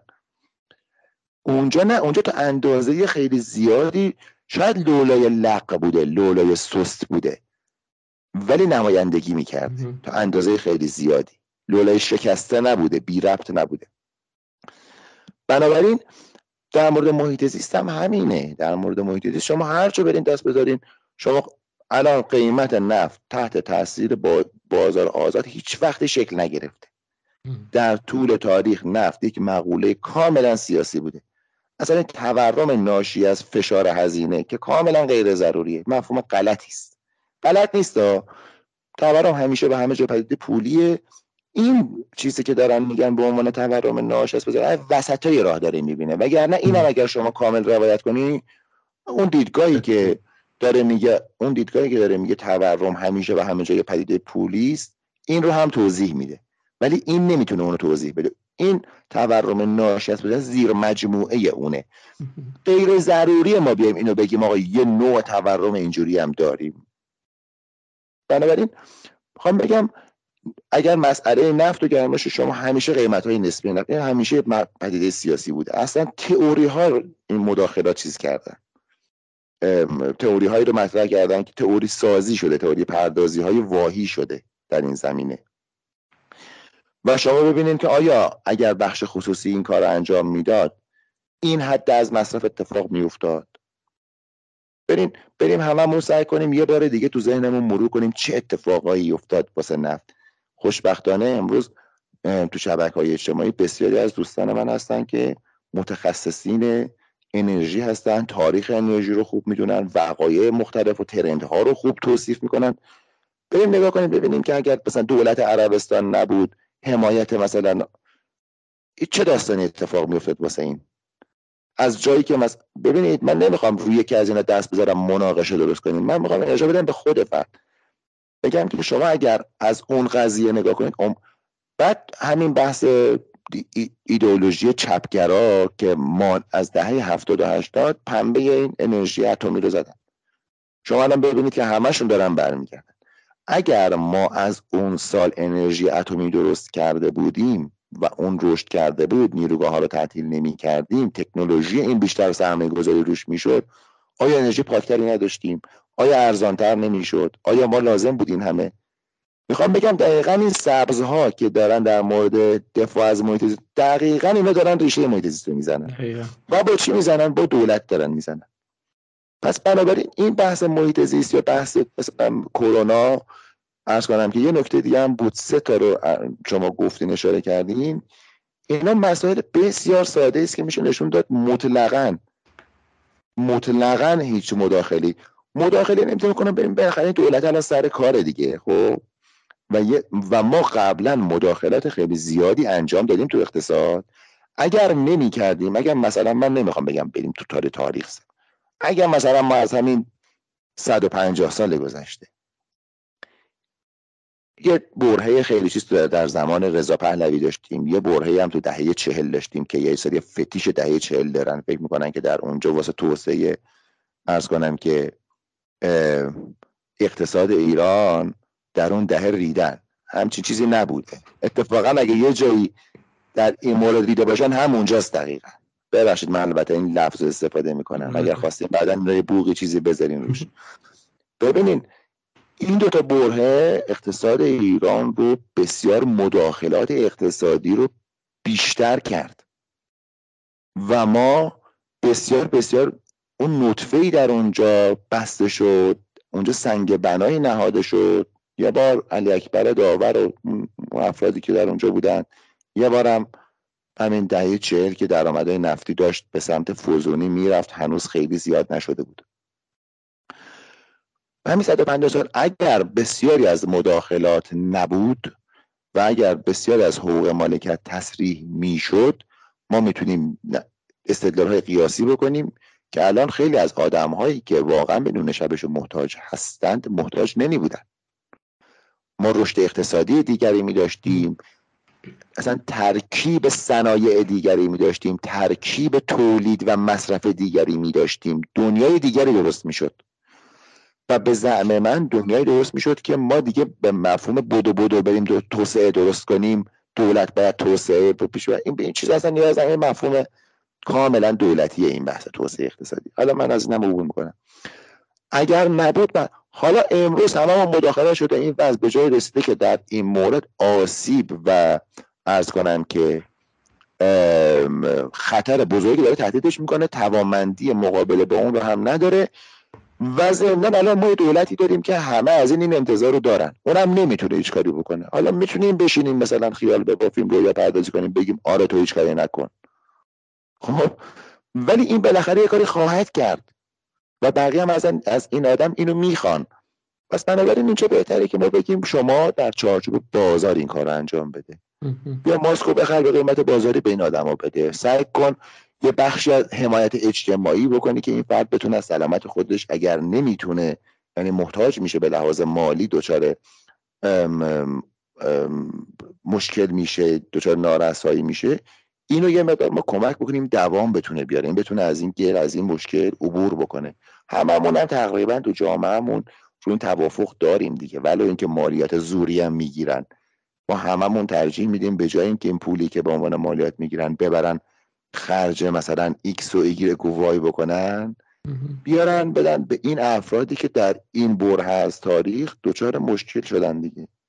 بنابراین من به نظرم می‌رسه که ما به اون فلسفه بافی ها و اون به اون دیدگاه حقوقی هم اگر نیاز داشته باشیم از این جهت که هستش که اون چه که علم در مورد محیط زیست و در مورد این بیماری و در مورد یه مورد دیگه هم گفتیم من فراموش کردم. سه تا رو شما شمردیم آره. خودم الان یادم نمیاد. آره اون این سه تا علم اولا ادعای اثبات نداره. دوما ولو این که علم یقینی داشته باشه بنیان حقوقی ما برای این نداریم. ولو اینکه ما علم داشته باشیم بنیان حقوقی داشته باشیم امکان پذیر نیست یک همچین چیزی. چون دولت دسترسی به این اطلاعات نداره امکان اقدامات کاملا ناهمگن ولی خب ضمنا از اون طرف هم ما یک نظم غیر متمرکز می‌تونیم درست کنیم که همه مشکلات حل می‌کنه. حالا اگه کسی فکر می‌کنه که نه اون نظم غیر متمرکز این کارو نمی‌کنه بهمان میشه. خب اینا یه مشتی خیال پردازیه. میشه در موردش صحبت کرد. نیست اینجور چیزی. اون نظم غیر متمرکز رو شما هر جا بهش اتفاقا تکیه کردین از همون سود بردین. اتفاقا اگر بسیاری از این آدما که در مورد اون نظم غیر متمرکز صحبت می‌کنن امروز می‌تونن بالاخره شام گرم بخورن کت و شلوار بپوشن یا موبایل دستشون بگیرن یا تحصیلی کردن یا اینکه بعد از اون تحصیله بالاخره رفتن یه شغلی پیدا کردن و به اینا بالاخره پرداختی میشه عموما در بخش دولتی. من من اقتصاد بیشتر می‌بینم دیگه اگر همه اینها فراهم شده اتفاقا دقیقا به دلیل اینه که شما یه بخشایی نتونستین بازار رو از کار بندازین. و اون نظم غیر متمرکزه برقرار شده. اون نظم غیر متمرکزی این امکانات رو به شما داده. اگر اونم نابود کرده بوده از گشنگی باید میمردین. یا مثلا باید یه کار دیگه می‌کردیم من خیلی این برنامه خیلی چه چه چه ببخشید. حالا می‌خواستم این چیزی رو بگم که صرف نظر می‌کنم. موضوع خیلی جدی از این هست یعنی رتوریک نیست. این واقعیت دنیای بله بفرمایید در خدمتتون هستم. اوکی. خیلی تقدیر می‌کنم که شما شهامت صحبت در مورد کرونا رو داشتین. البته احتمالا یوتیوب بخواد ما رو جریمه بکنه به خاطر این شهامت ها و احتمالا کل بحث رو فقط روی پادکست می‌ذارم. ویدیو رو تو اون قسمت هایی که صحبت نکردیم. ولی خب به این کووید خیلی حرف دل من زدین دوباره برمیگردیم مثلا تو سالی که در ادامه دارم. یه مثالی که می‌زنم اگه اجازه این نکته رو بگم. ببینید من بحثم مثلا چون ما یه سری آدم ها رو هم داریم اصلا منکر اینن که اینا میگن. آقا اصلا بیماری نیست. آقا بالاخره مریضی هست. ما خودمون گرفتیم دوستانمون گرفتن تلفات در جامعه داده. ما اگر بگیم کلا بیماری وجود نداره بالاخره ممکن دوستان بخوام بگن این کارو بکنن. اونو خودشون می‌دونن. بالاخره یه بیماری اومده یه آسیبی داره و ما می‌زنه. ما داریم در مورد کنش بعد از اون صحبت. یا اینکه مثلا ما بگیم آقا تغییر اقلیم وجود نداره. معلومه که وجود داره. شما الان هر رودخونه ایران رو تشریف ببریم با اونایی که عمرشون قد میده سی سال پیش. بنده خودم یادمه بسیار از اون جاها رو ما می‌رفتیم. رودخونه فرق کرده. درجه حرارت در تابستان و در زمستان میزان برفی که میباریم اقلیم تغییر کرده.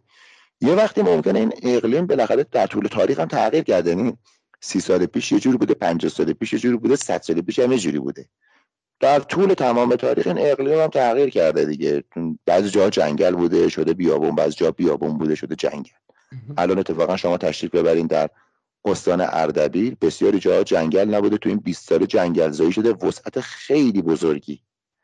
جنگل های زیادی اونجا درست شده. اصلا ما تو ایران به طور خالص جنگل زایی داریم الان.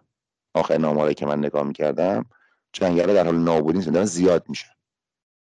اصلا شما این گیاهو به خود به حال خودش ببینید شهوتی داره که به شدت دردسر درست می‌کنه واسه یه انسان. یعنی می‌گیره همه جا رو. حالا بنابراین تغییر اقلیم هست. مسئله اینه که ما با این چطور مواجهه می‌کنیم. بهترین مواجهه ما با این چی هست؟ بیماری آمده. ما چطور با این مواجهه می‌کنیم؟ با قرنطینه می‌زنیم خودمون رو بیچاره می‌کنیم. با تحلیل اجتماعی آلمانه با ارز کنم که اینکه واقعیت ها رو بپذیریم بزاعت های خودمون رو بفهمیم. ارز کنم که پتانسیل کنشگری خودمون رو بشناسیم. با مسئله تقسیم معرفت به عنوان یک گذاری خیالی برخورد نکنیم. اگر این چیزها رو متوجه بشیم بالاخره کنشگری ما رضایتمندی بیشتری برای همه به همراه میاره. زودتر ازش عبور می‌کنیم. خسارت کمتری پرداخت می‌کنیم. وجوه مختلف زندگی که اولویت داره رو اونها رو بهش بیشتن اگر نه اینطوری ببخشید شطوری این کاری که دولت ها می‌کنن. آقا تعطیل کنین. موج اول اومده کلا موج دوم اومده تعطیل کنین. موج سوم اومده تعطیل کنین. خب شما اقتصاد تعطیل می‌کنین رکود درست می‌کنین. قبلا نسلی اشتباهات کرده بودین. زیر فرش بوده زیر قالی بوده. تمام اینا میاد. خب خیلی آسیب های بزرگی. ما, ما توجه نمی کنیم آدم هایی که پدرهایی که با فرزندانشون آدم هایی که با همسرانشون خانواده هایی که اصلا احساسی که ما نسبت به همشهری آمون داریم تفکراتی که ما نسبت به ماورا به متافیزیک به, به بسیاری از مسائل داریم. حوزه اقتصاد حالا من نمی‌خوام خیلی مثلا میگن که آقا این کاپیتالیسته و فلان و اینها دندون تمعش میدرخشه. ولی مهمه. ما زندگیامون مسائل مالیمون مهمه. خیلی از آدم ترجیح میدن ریسک ابتلا به کرونا و یک هفته درمان رو بپذیرن ولی شغلشون رو تعطیل نکنن. بنابراین ما خودمون مرزبندی بکنیم دیگه. بگیم آقا اون کسانی که حاضر, حاضر نیستند هیچ حرف حسابی رو قبول اونا انجام بدن کارش ما مسئلهمون علم اجتماعیه کنش جمعیه. این در چه وضعیتی بهتر عمل خواهد کرد برای ما؟ عذرخواهی می‌کنم این توضیح اکملی بود. نه مرسی. حالا من بیشتر در مورد کارهایی که دولت نباید بکنه با صحبت کردیم. حالا گفتید که توی اول صحبتم در مورد قوه قهریه و اینها صحبت کردیم. آیا مثلا دولت حق زندانی کردن افراد رو داره؟ آیا حق سلب جان انسان ها رو داره و یا مصادره اموال انسان ها رو داره و یه تیکه هم گفتید که ما اون کارهایی رو که خودمون نمی‌تونیم بکنیم واگذار می‌کنیم به دولت و پول هم بهش میگیم که با, با اون پول این کارها رو بکن. و در این زمینه دیدگاهتون هم در مورد مالیات هم بفرمایید ممنون میشم. پس یکی کارهایی که دولت می‌تونه و ما بهش واگذار می‌کنیم و آیا اون پول رو باید خودمون بهش بدیم؟ نمی‌دونم برای همه یکسان باشه. مالیات دادن همون مالیات منظورتونه و این مالیات دادن چه حکمی پیدا می‌کنه اینجا.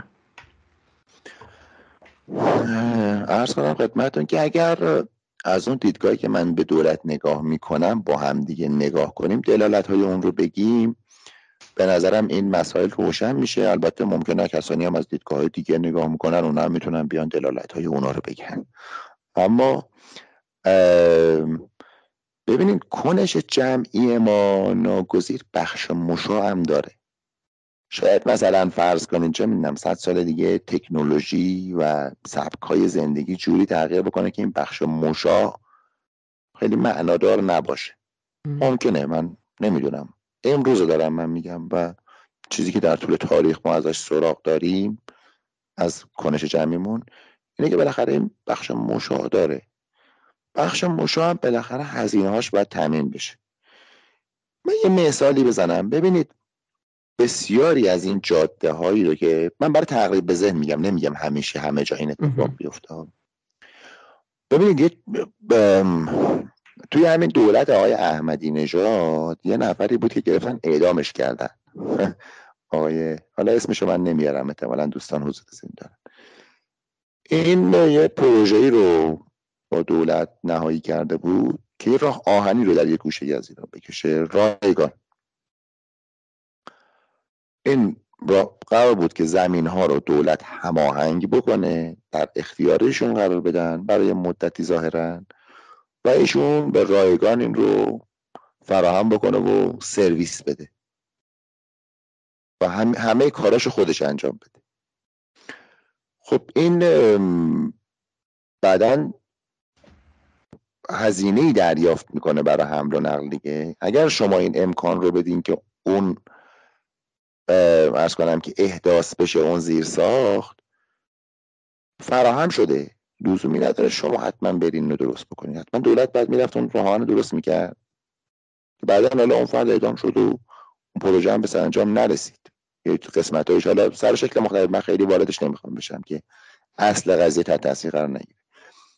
یا جاده ها بسیاری از این جاده ها رو شما اگر از هواشی جاده بالاخره منافع خیلی زیادی می‌تونه تامین بکنه بخش خصوصی می‌تونه جاده رو بکشه تاسیساتش رو انجام بده نگهداری انجام بده طرحهای خیلی مختلف اقتصادی گردشگری صنعتی کشاورزی درست بکنه.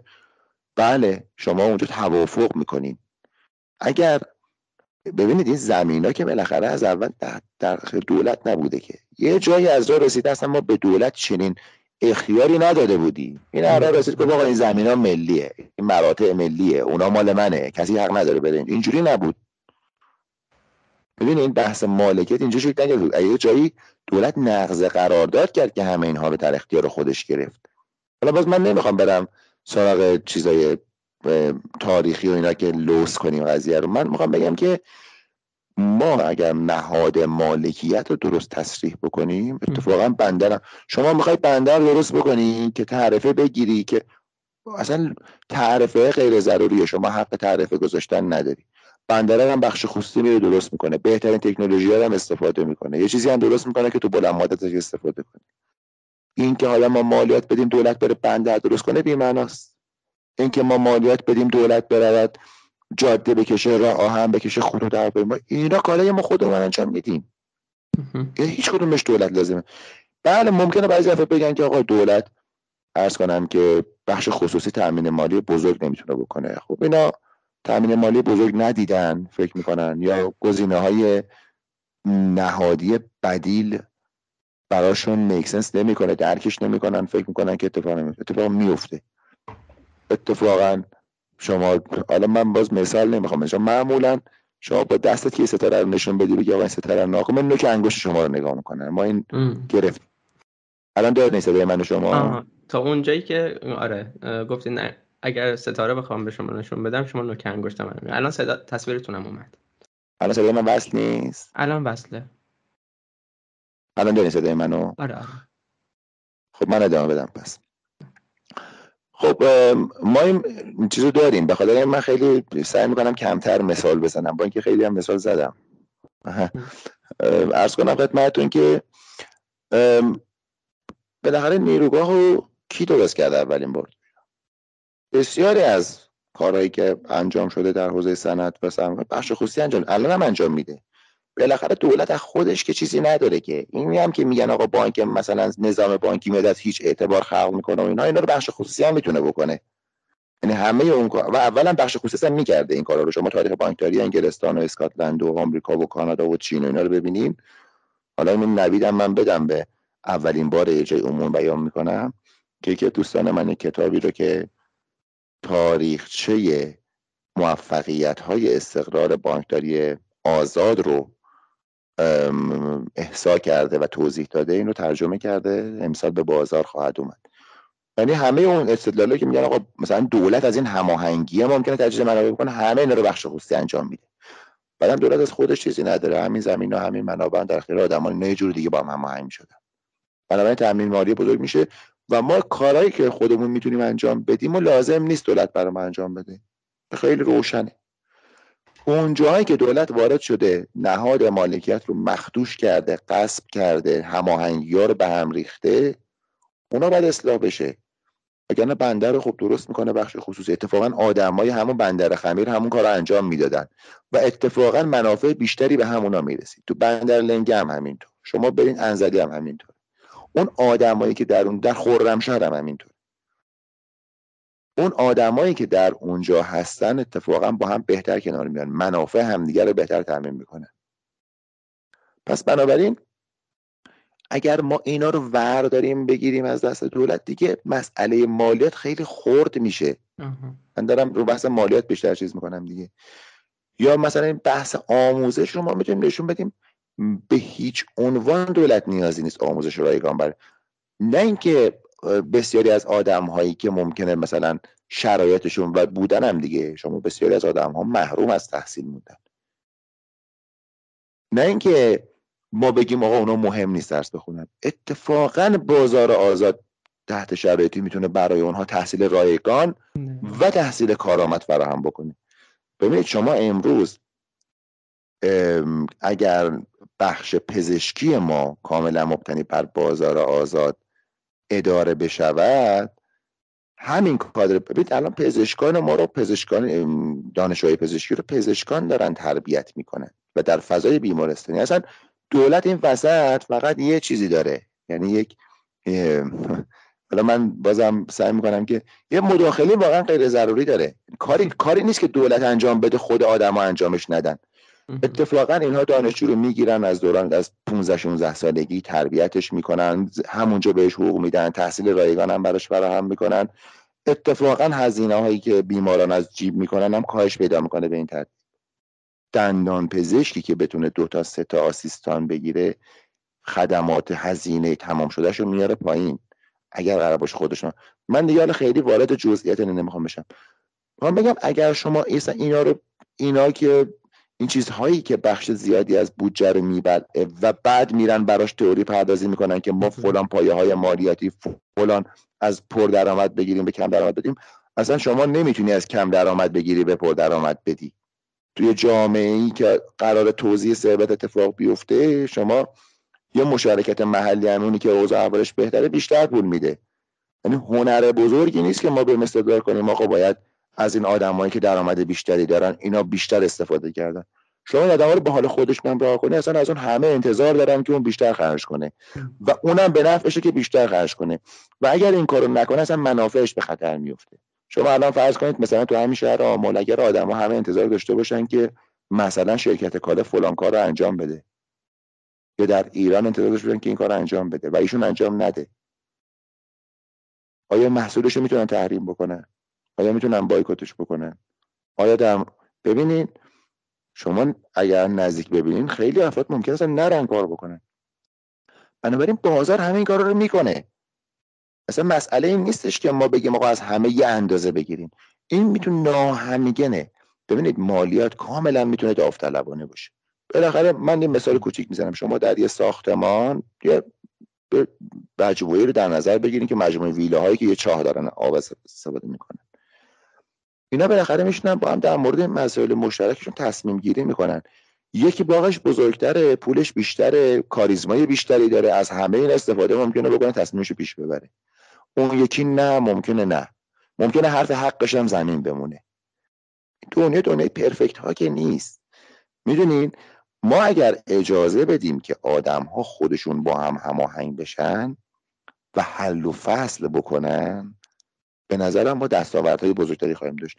اینجوری که به مالیات نزدیک بشیم مال بعد در بسیاری از جاها که ما هماهنگی هایی در مقیاس بزرگتر هم می‌خوایم خب آدم ها با همدیگه در مقیاس بزرگتر می‌تونن هماهنگ بشن. داوطلبانه. یعنی یه سری آدم میان تقبل می‌کنن شروطی رو روی میز می‌ذارن بالاخره میگن کیک و یه نفر می‌بره اون یکی ور میداره. درسته که عادلانه باشه. میگه اگه ببر شما ببر من ور میدارم. مجبوری نصف ببری که هر کدوم ورداشت اگر اگر گفتی آقا شما بار حالا اون یکی برمیداره بنابراین اینجوری حالا کنش جمعی ما خیلی خیلی ساده تر از اون چیزی که به نظر می‌رسه می‌تونه صرف مد سالهای گذشته ارز کنم که به صورت غیر متمرکز مالیات می‌تونه غیر اصلا لزومی نداره مالیات حتما دولت مرکزی جمع بکنه. می‌تونه به طور غیر متمرکز برای کار محلی گردآوری بشه. و ضمنا باز در اونجا هم می‌تونه بالاخره شما شهری رو مثلا تبس رو در نظر بگیرید یه پزشکی در اونجا هست که درآمد بیشتری هم داره. و مثلا فرض کنید که لازم هست در ورودی شهری کاری انجام بدن که همه ازش منفعت می‌برن. اصلا خود اون پزشکی قبول داره که من باید بیشتر پرداخت بکنم. می‌دونین؟ ولی بدونه که داره به کجا خرج میشه و بدونه که داره هدر نمیره. و در اون در اون مشارکت داره. ما مشارکت هامون رو اگر به صورت غیر متمرکز شکل بدیم ولی اینکه یه نفر هم ممکنه صد درصد راضی نباشه. مثلا یکی مثلا می‌بینی که داریم کار جمعی رو انجام میدیم یه نفر دبه در میاره. میگه من این کار نمی‌کنم. ده نفر دبه در میارم میگه ما مثلا فری رایدینگ سواری رایگان بگیریم از این قضیه. خب؟ این دوام نداره. بقیه به انهای مختلف از, از طریق از طرق نهادی دیگه با این مقابله می‌کنن. براش هزینه میتراشن. اگرم موافقت نداره که تو اون بده ناراضی اصلا مخالفه ولی میاره پولشو میده. میاره پولشو میده دیگه میشه داوطلبانه. میاره مشارکتشو ایفا می‌کنه میشه داوطلبانه. دیگه یکی نیومده تو سر این بزنه. یکی نیومده اینو از هزار جا محروم بکنه به اون شکل قوه قهریه. بله سایرین باش مقابله هم می‌کنن. ولی این هم امکان اینو داره که در اون مقابله هم مقابله بکنه. ولی در مقابله قوه قهریه این دیگه سلبیت دیگه یه موجودیت بزرگی مثل دولت هوار میشه روی این و این نمی‌تونه هیچ کار دیگه ای بکنه. بنابراین من فکر می‌کنم داوطلبانه رو اگر منظورمون اینه که آره یه نفری از خداشو که بیاره مالیات بده نه منظورمون این نیست. داوطلبانه رو اگر منظورمون اینه که بالاخره آدم ها چهارچوب هایی رو درست می‌کنن. چهارچوب نهادی رو رویه هایی رو هنجارهایی رو. که ارز کنم که به چوب و دگنک نیاز ندارم. بله همیشه فشارها و مقابله ها رو نیاز دارن. اگر اینجور تعبیر بکنیم مالیات می‌تونه کاملا غیر متمرکز باشه کاملا داوطلبانه باشه و ضمنا در چنین مواردی ممکن اصلا به آموزش هم تعلق بگیره. یعنی در یک منطقه آدما بگن آقا شماها بیاین که این این تعداد از آدم ها رو ما اینا نمی‌تونن تحصیل بکنن. بیاین ما اینو کاور بکنیم اینو ارز کنم که پوشش بدیم. بله.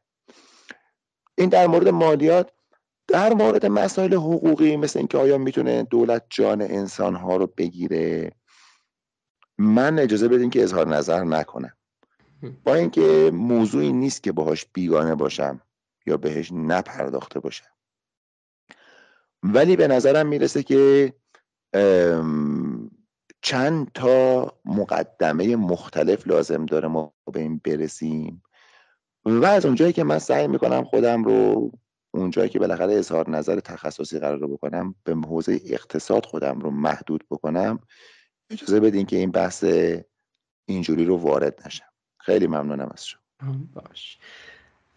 خب وقت دارید که یه سال دیگه بپرسم چون گفته بودید یک ساعت و نیم الان رسیدیم به یک ساعت و نیم. اگر که یه دونه سال مونده که به کووید هم رفت پیدا می‌کنه می‌تونیم اون رو در خدمت نستم سپاس.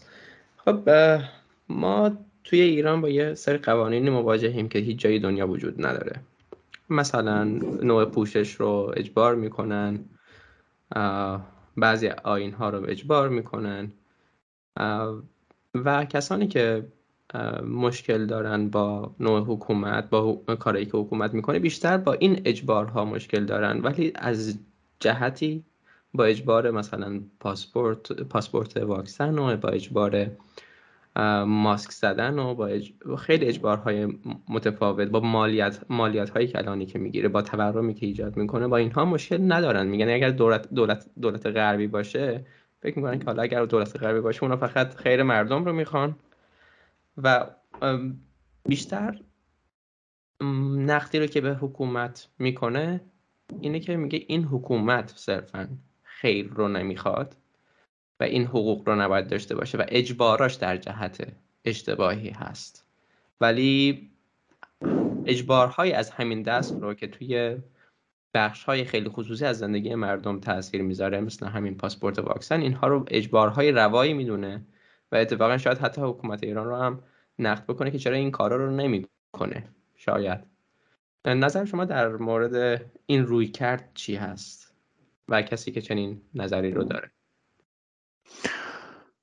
ببینین طبیعی این اظهار نظرها اصلا اگر خلاف این باشه ما باید تعجب بکنیم. اگر ما تصور می‌کنیم که ببینید آدم ها سعی می‌کنن رضایتمندی خودشون رو افزایش بدن. اون چیزهایی رو که دلشون می‌خواد با دستگاه ارزششون سازگاره اونا رو می‌خوان. اونا رو خوب و درست می‌دونن. و اونا رو پیگیری می‌کنن به اون چیزا رأی میدن. یه تناقض کندرسه هم ما داریم البته در حالا من از اونم عبور می‌کنم. اگر کسی مایل بود این رو ببینه. به نظر می‌رسه ناسازگاری های وجود داره. نیست اینجوری. من فکر می‌کنم که درستش اصلا همینه. و ما اگر این رو می‌بینیم و با این مشکل داریم با اینکه آدم ها اینجور اظهار نظرهایی که به زعم ما ناسازگار هست انجام میدن با این مشکل داریم معناش اینه که باید یه مقدار وقت بیشتری بذاریم برای اینکه مکانیزم حصول معرفت حصول علم و شکلگیری کنشگری در انسان رو درک بکنیم. درستش همینه. این آدم فکر می‌کنه که آقا من فرض کنید یک آقای یا یک خانمی فلان پوشش رو مایل هستم انجام بدم و خوشم میاد و اینو درست می‌دونم و این دولت مانع از این میشه. این بده خب از یه طرف فکر می‌کنه ای الان مثلا کرونا اومده اگر دولت قرنطینه بکنه ما هممون سلامت بهتری خواهیم داشت پس بعد بره دولت این کارو بکنه پس میره طرفدار اون میشه. و در مورد مالیات معتقدی که خب بعد از آدمای پولدارتر مالیات بیشتری بگیرن و به آدمهایی که درآمد کمتری دارن بدن و اینجوری هممون اوضاع احوال بهتری خواهیم داشت. اگر مثلا یه روز منم فقیر بشم منم استفاده از این می‌کنم. حالا اگر مثلا منم پولدار بودم اشکال نداره از من یه ذره بیشتر بگیرم حالا که نیستم. خب؟ ببین ما انتظار نداریم که همه آدم ها بخوام برن فلسفه علم بخونن که. اصلا ما اگرم میریم سراغ اون مباحث برای اینه که این آدم رو توصیفش بکنیم. برای اینکه بفهمیم منطق کنشگری این آدمه چی هست. نه اینکه بریم اون عوضش بکنیم. اقتصاددان قرار نیست بیاد بگه به من مثلا نوعی یا شما یا اون یکی بیا تجویز بکنه دستور بده پلند رو برنامه کنه که آقا شما بیاین در این کانالی که من مهندسی کردم زندگی بکنین. سبک زندگیتون رو من میگم نظم اجتماعیتون رو من تعیین می‌کنم. به لحاظ حقوقی همچین جایگاهی نداره. به لحاظ معرفتی هم نداره ها. ولی دست کم حقوقش می‌تونم بگم نداره. بلکه اون میاد توصیف می‌کنه. میگه آقا این انسان منطق کنشگریش اینه. دلالت های بلافصل فلان اقدامات اینه. دلالت ها و نتایج بلافصل فلان اقدامات هم اینه. توصیف باید بکنه اقتصاددان عالم اجتماعی. اون کسی که تصمیم می‌گیره سیاست مداره سیاست مدار باید تصمیم بگیره در این لحظه چه می‌توان کرد. علم علم اقتصاد علم سیاست علوم شقوق مختلف علوم اجتماعی باید توصیف بکنه. خب اگر ما بخوایم بریم توصیف بکنیم من دیگه اینجا رو خلاصه می‌کنم. به نتیجه می‌رسیم که این آدم ضمن که چنین منطقی بر کانال های حصول معرفتش وجود داره و کنشگریش از این منطق طلب به همین می‌رسیم که آدم ها بدون اینکه به این به, به فیها خالدون این ارز کنم که نتایج کنشگری بتونم فکر بکنم. اصلا لازم هم نیستی همچین کاری بکنم. مثلا اون نظم اجتماعی که فردیش ها یک توصیف می‌کنه من تا اندازه زیادی البته انتقالاتی هم دارم ولی تا اندازه خیلی زیادی باش موافقم. اینه که اتفاقا همین آدمه همین آدم خونخواره همین آدم حریصه همین آدم نادان نفهمه همین انسانی که تو جلو دماغش گاهی اوقات بیشتر نمی‌تونه ببینه. گذشتهش زود یادش میره. یادش میره قبلا نسبت به چه چیزایی چه حسی داشته چه قضاوتی داشته. این آدم این واقعیت محتوم چطور می‌تونه بهترین نظم رو بهترین نظمی که می‌تونه بهش برسه چیه؟ پس بنابراین ما وقتی مواجه میشیم با این اظهار نظرها کاملا قاعد قابل فهم و قابل درک باشه. منده هیچ هیچ حرفی ندارم به کسی بزنم بگم اینجوری فکر نکن. بله ممکنه به افراد بگم که ببینین اگر ما قرنطینه نکنیم اوضاع احوال هممون بهتره.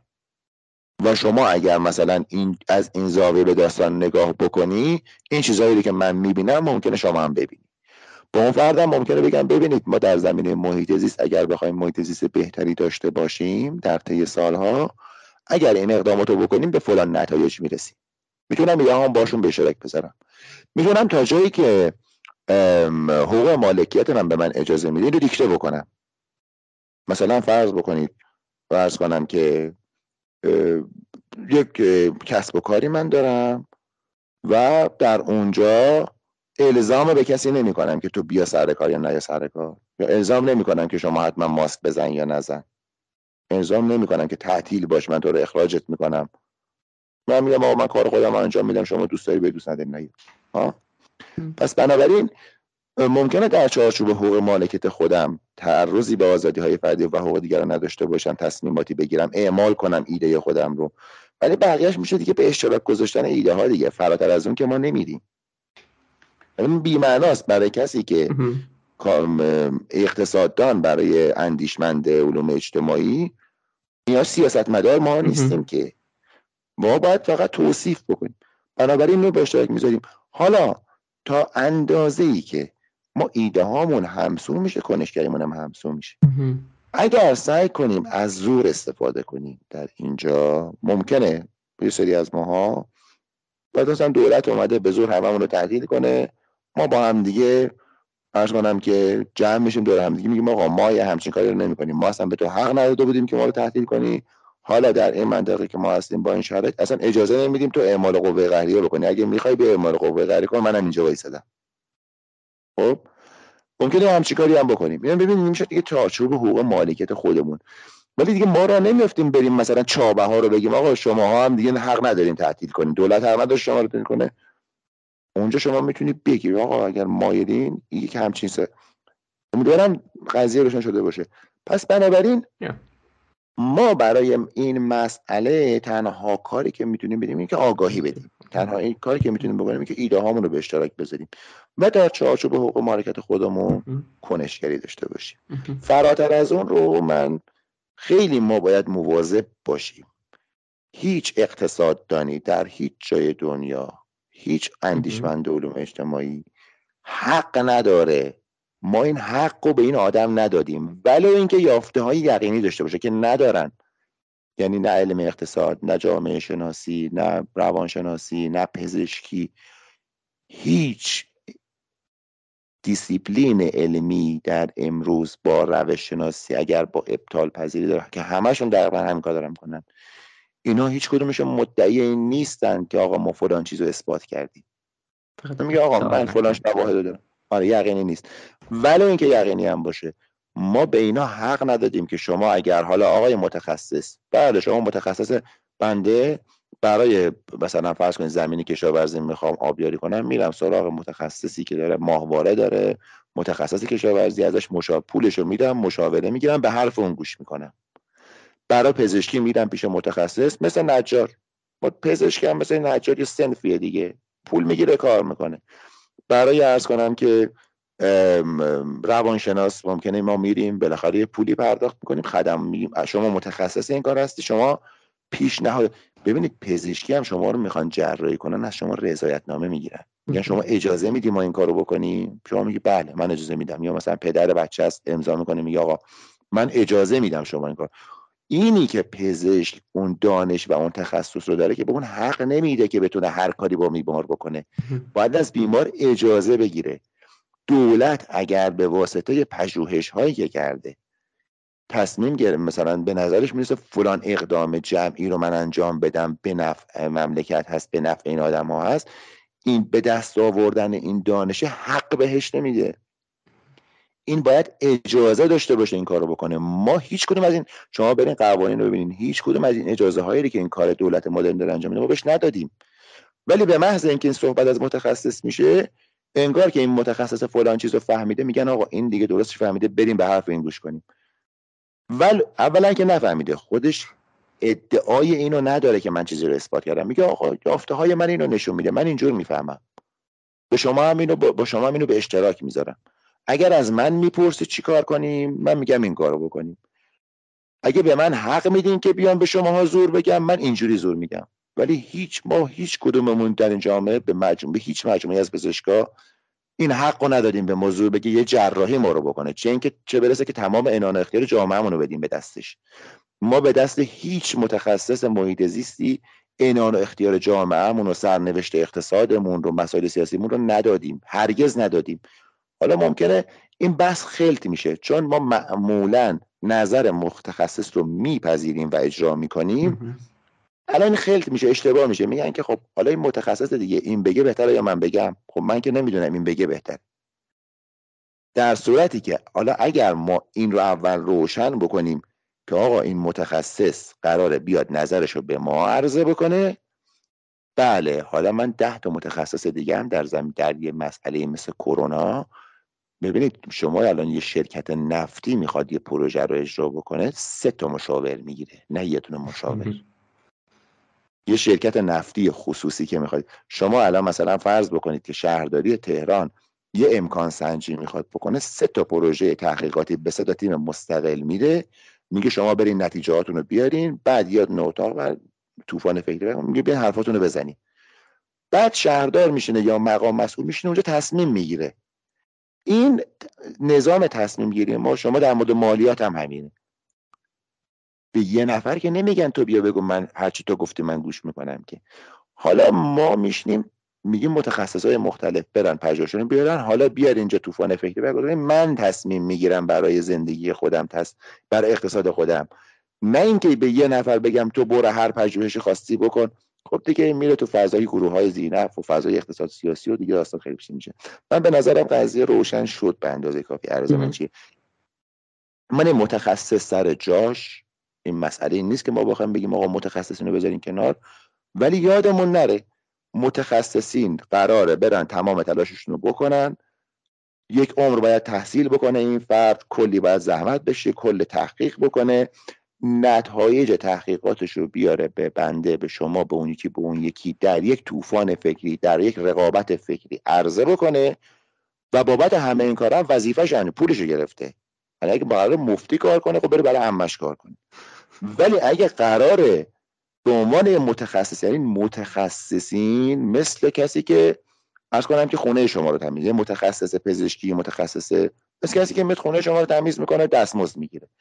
اونم میاد تخصص خودشه. چون بله ما سر در نمیاریم از مثلا طراحی دستگاه امارای ولی منطق قضیه اینه ما پولش رو میدیم که اون مهندسین دور هم جمع بشن دستگاه امارای درست کنن. و اگه اون داره نون می‌خوره اگر داره لباس میپوشه اگر داره تفریح میره پولش رو ما دادیم. و اون محصولش رو ما خریدیم. ما ما خودمونم مثلا ممکنه من مشاوره اقتصادی دارم به کسی میدم برای خود منم همینطوره. بنده باید یک عمری تحصیل کنم زحمت بکشم دود چراغ بخورم کلی دیتا جمع بکنم شواهد و همه این کارا رو بکنم.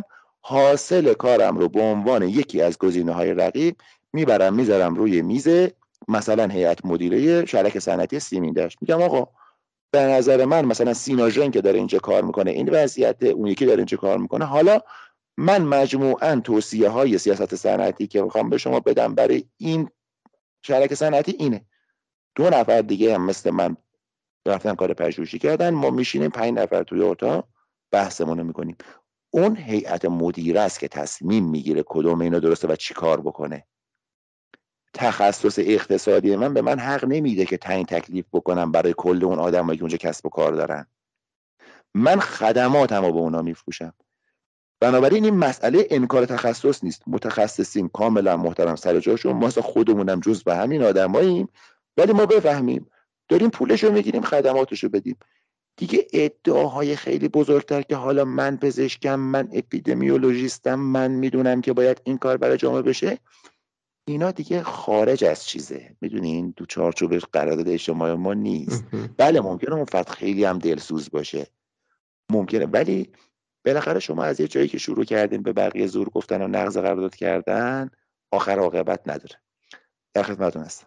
سپاس از وقتی که گذاشتید و خیلی خوشحالم که تونستیم امروز این دیدار رو داشته باشیم و به خاطر ناهماهنگی و اینکه نمی‌دونستم شما تو چه منطقه هستی ساعت اشتباه گفته بودیم نزدیک بود که این فرصت رو از دست بدیم و خیلی هم باز ممنون به خاطر وقت زیادی که در اختیارمون گذاشتین.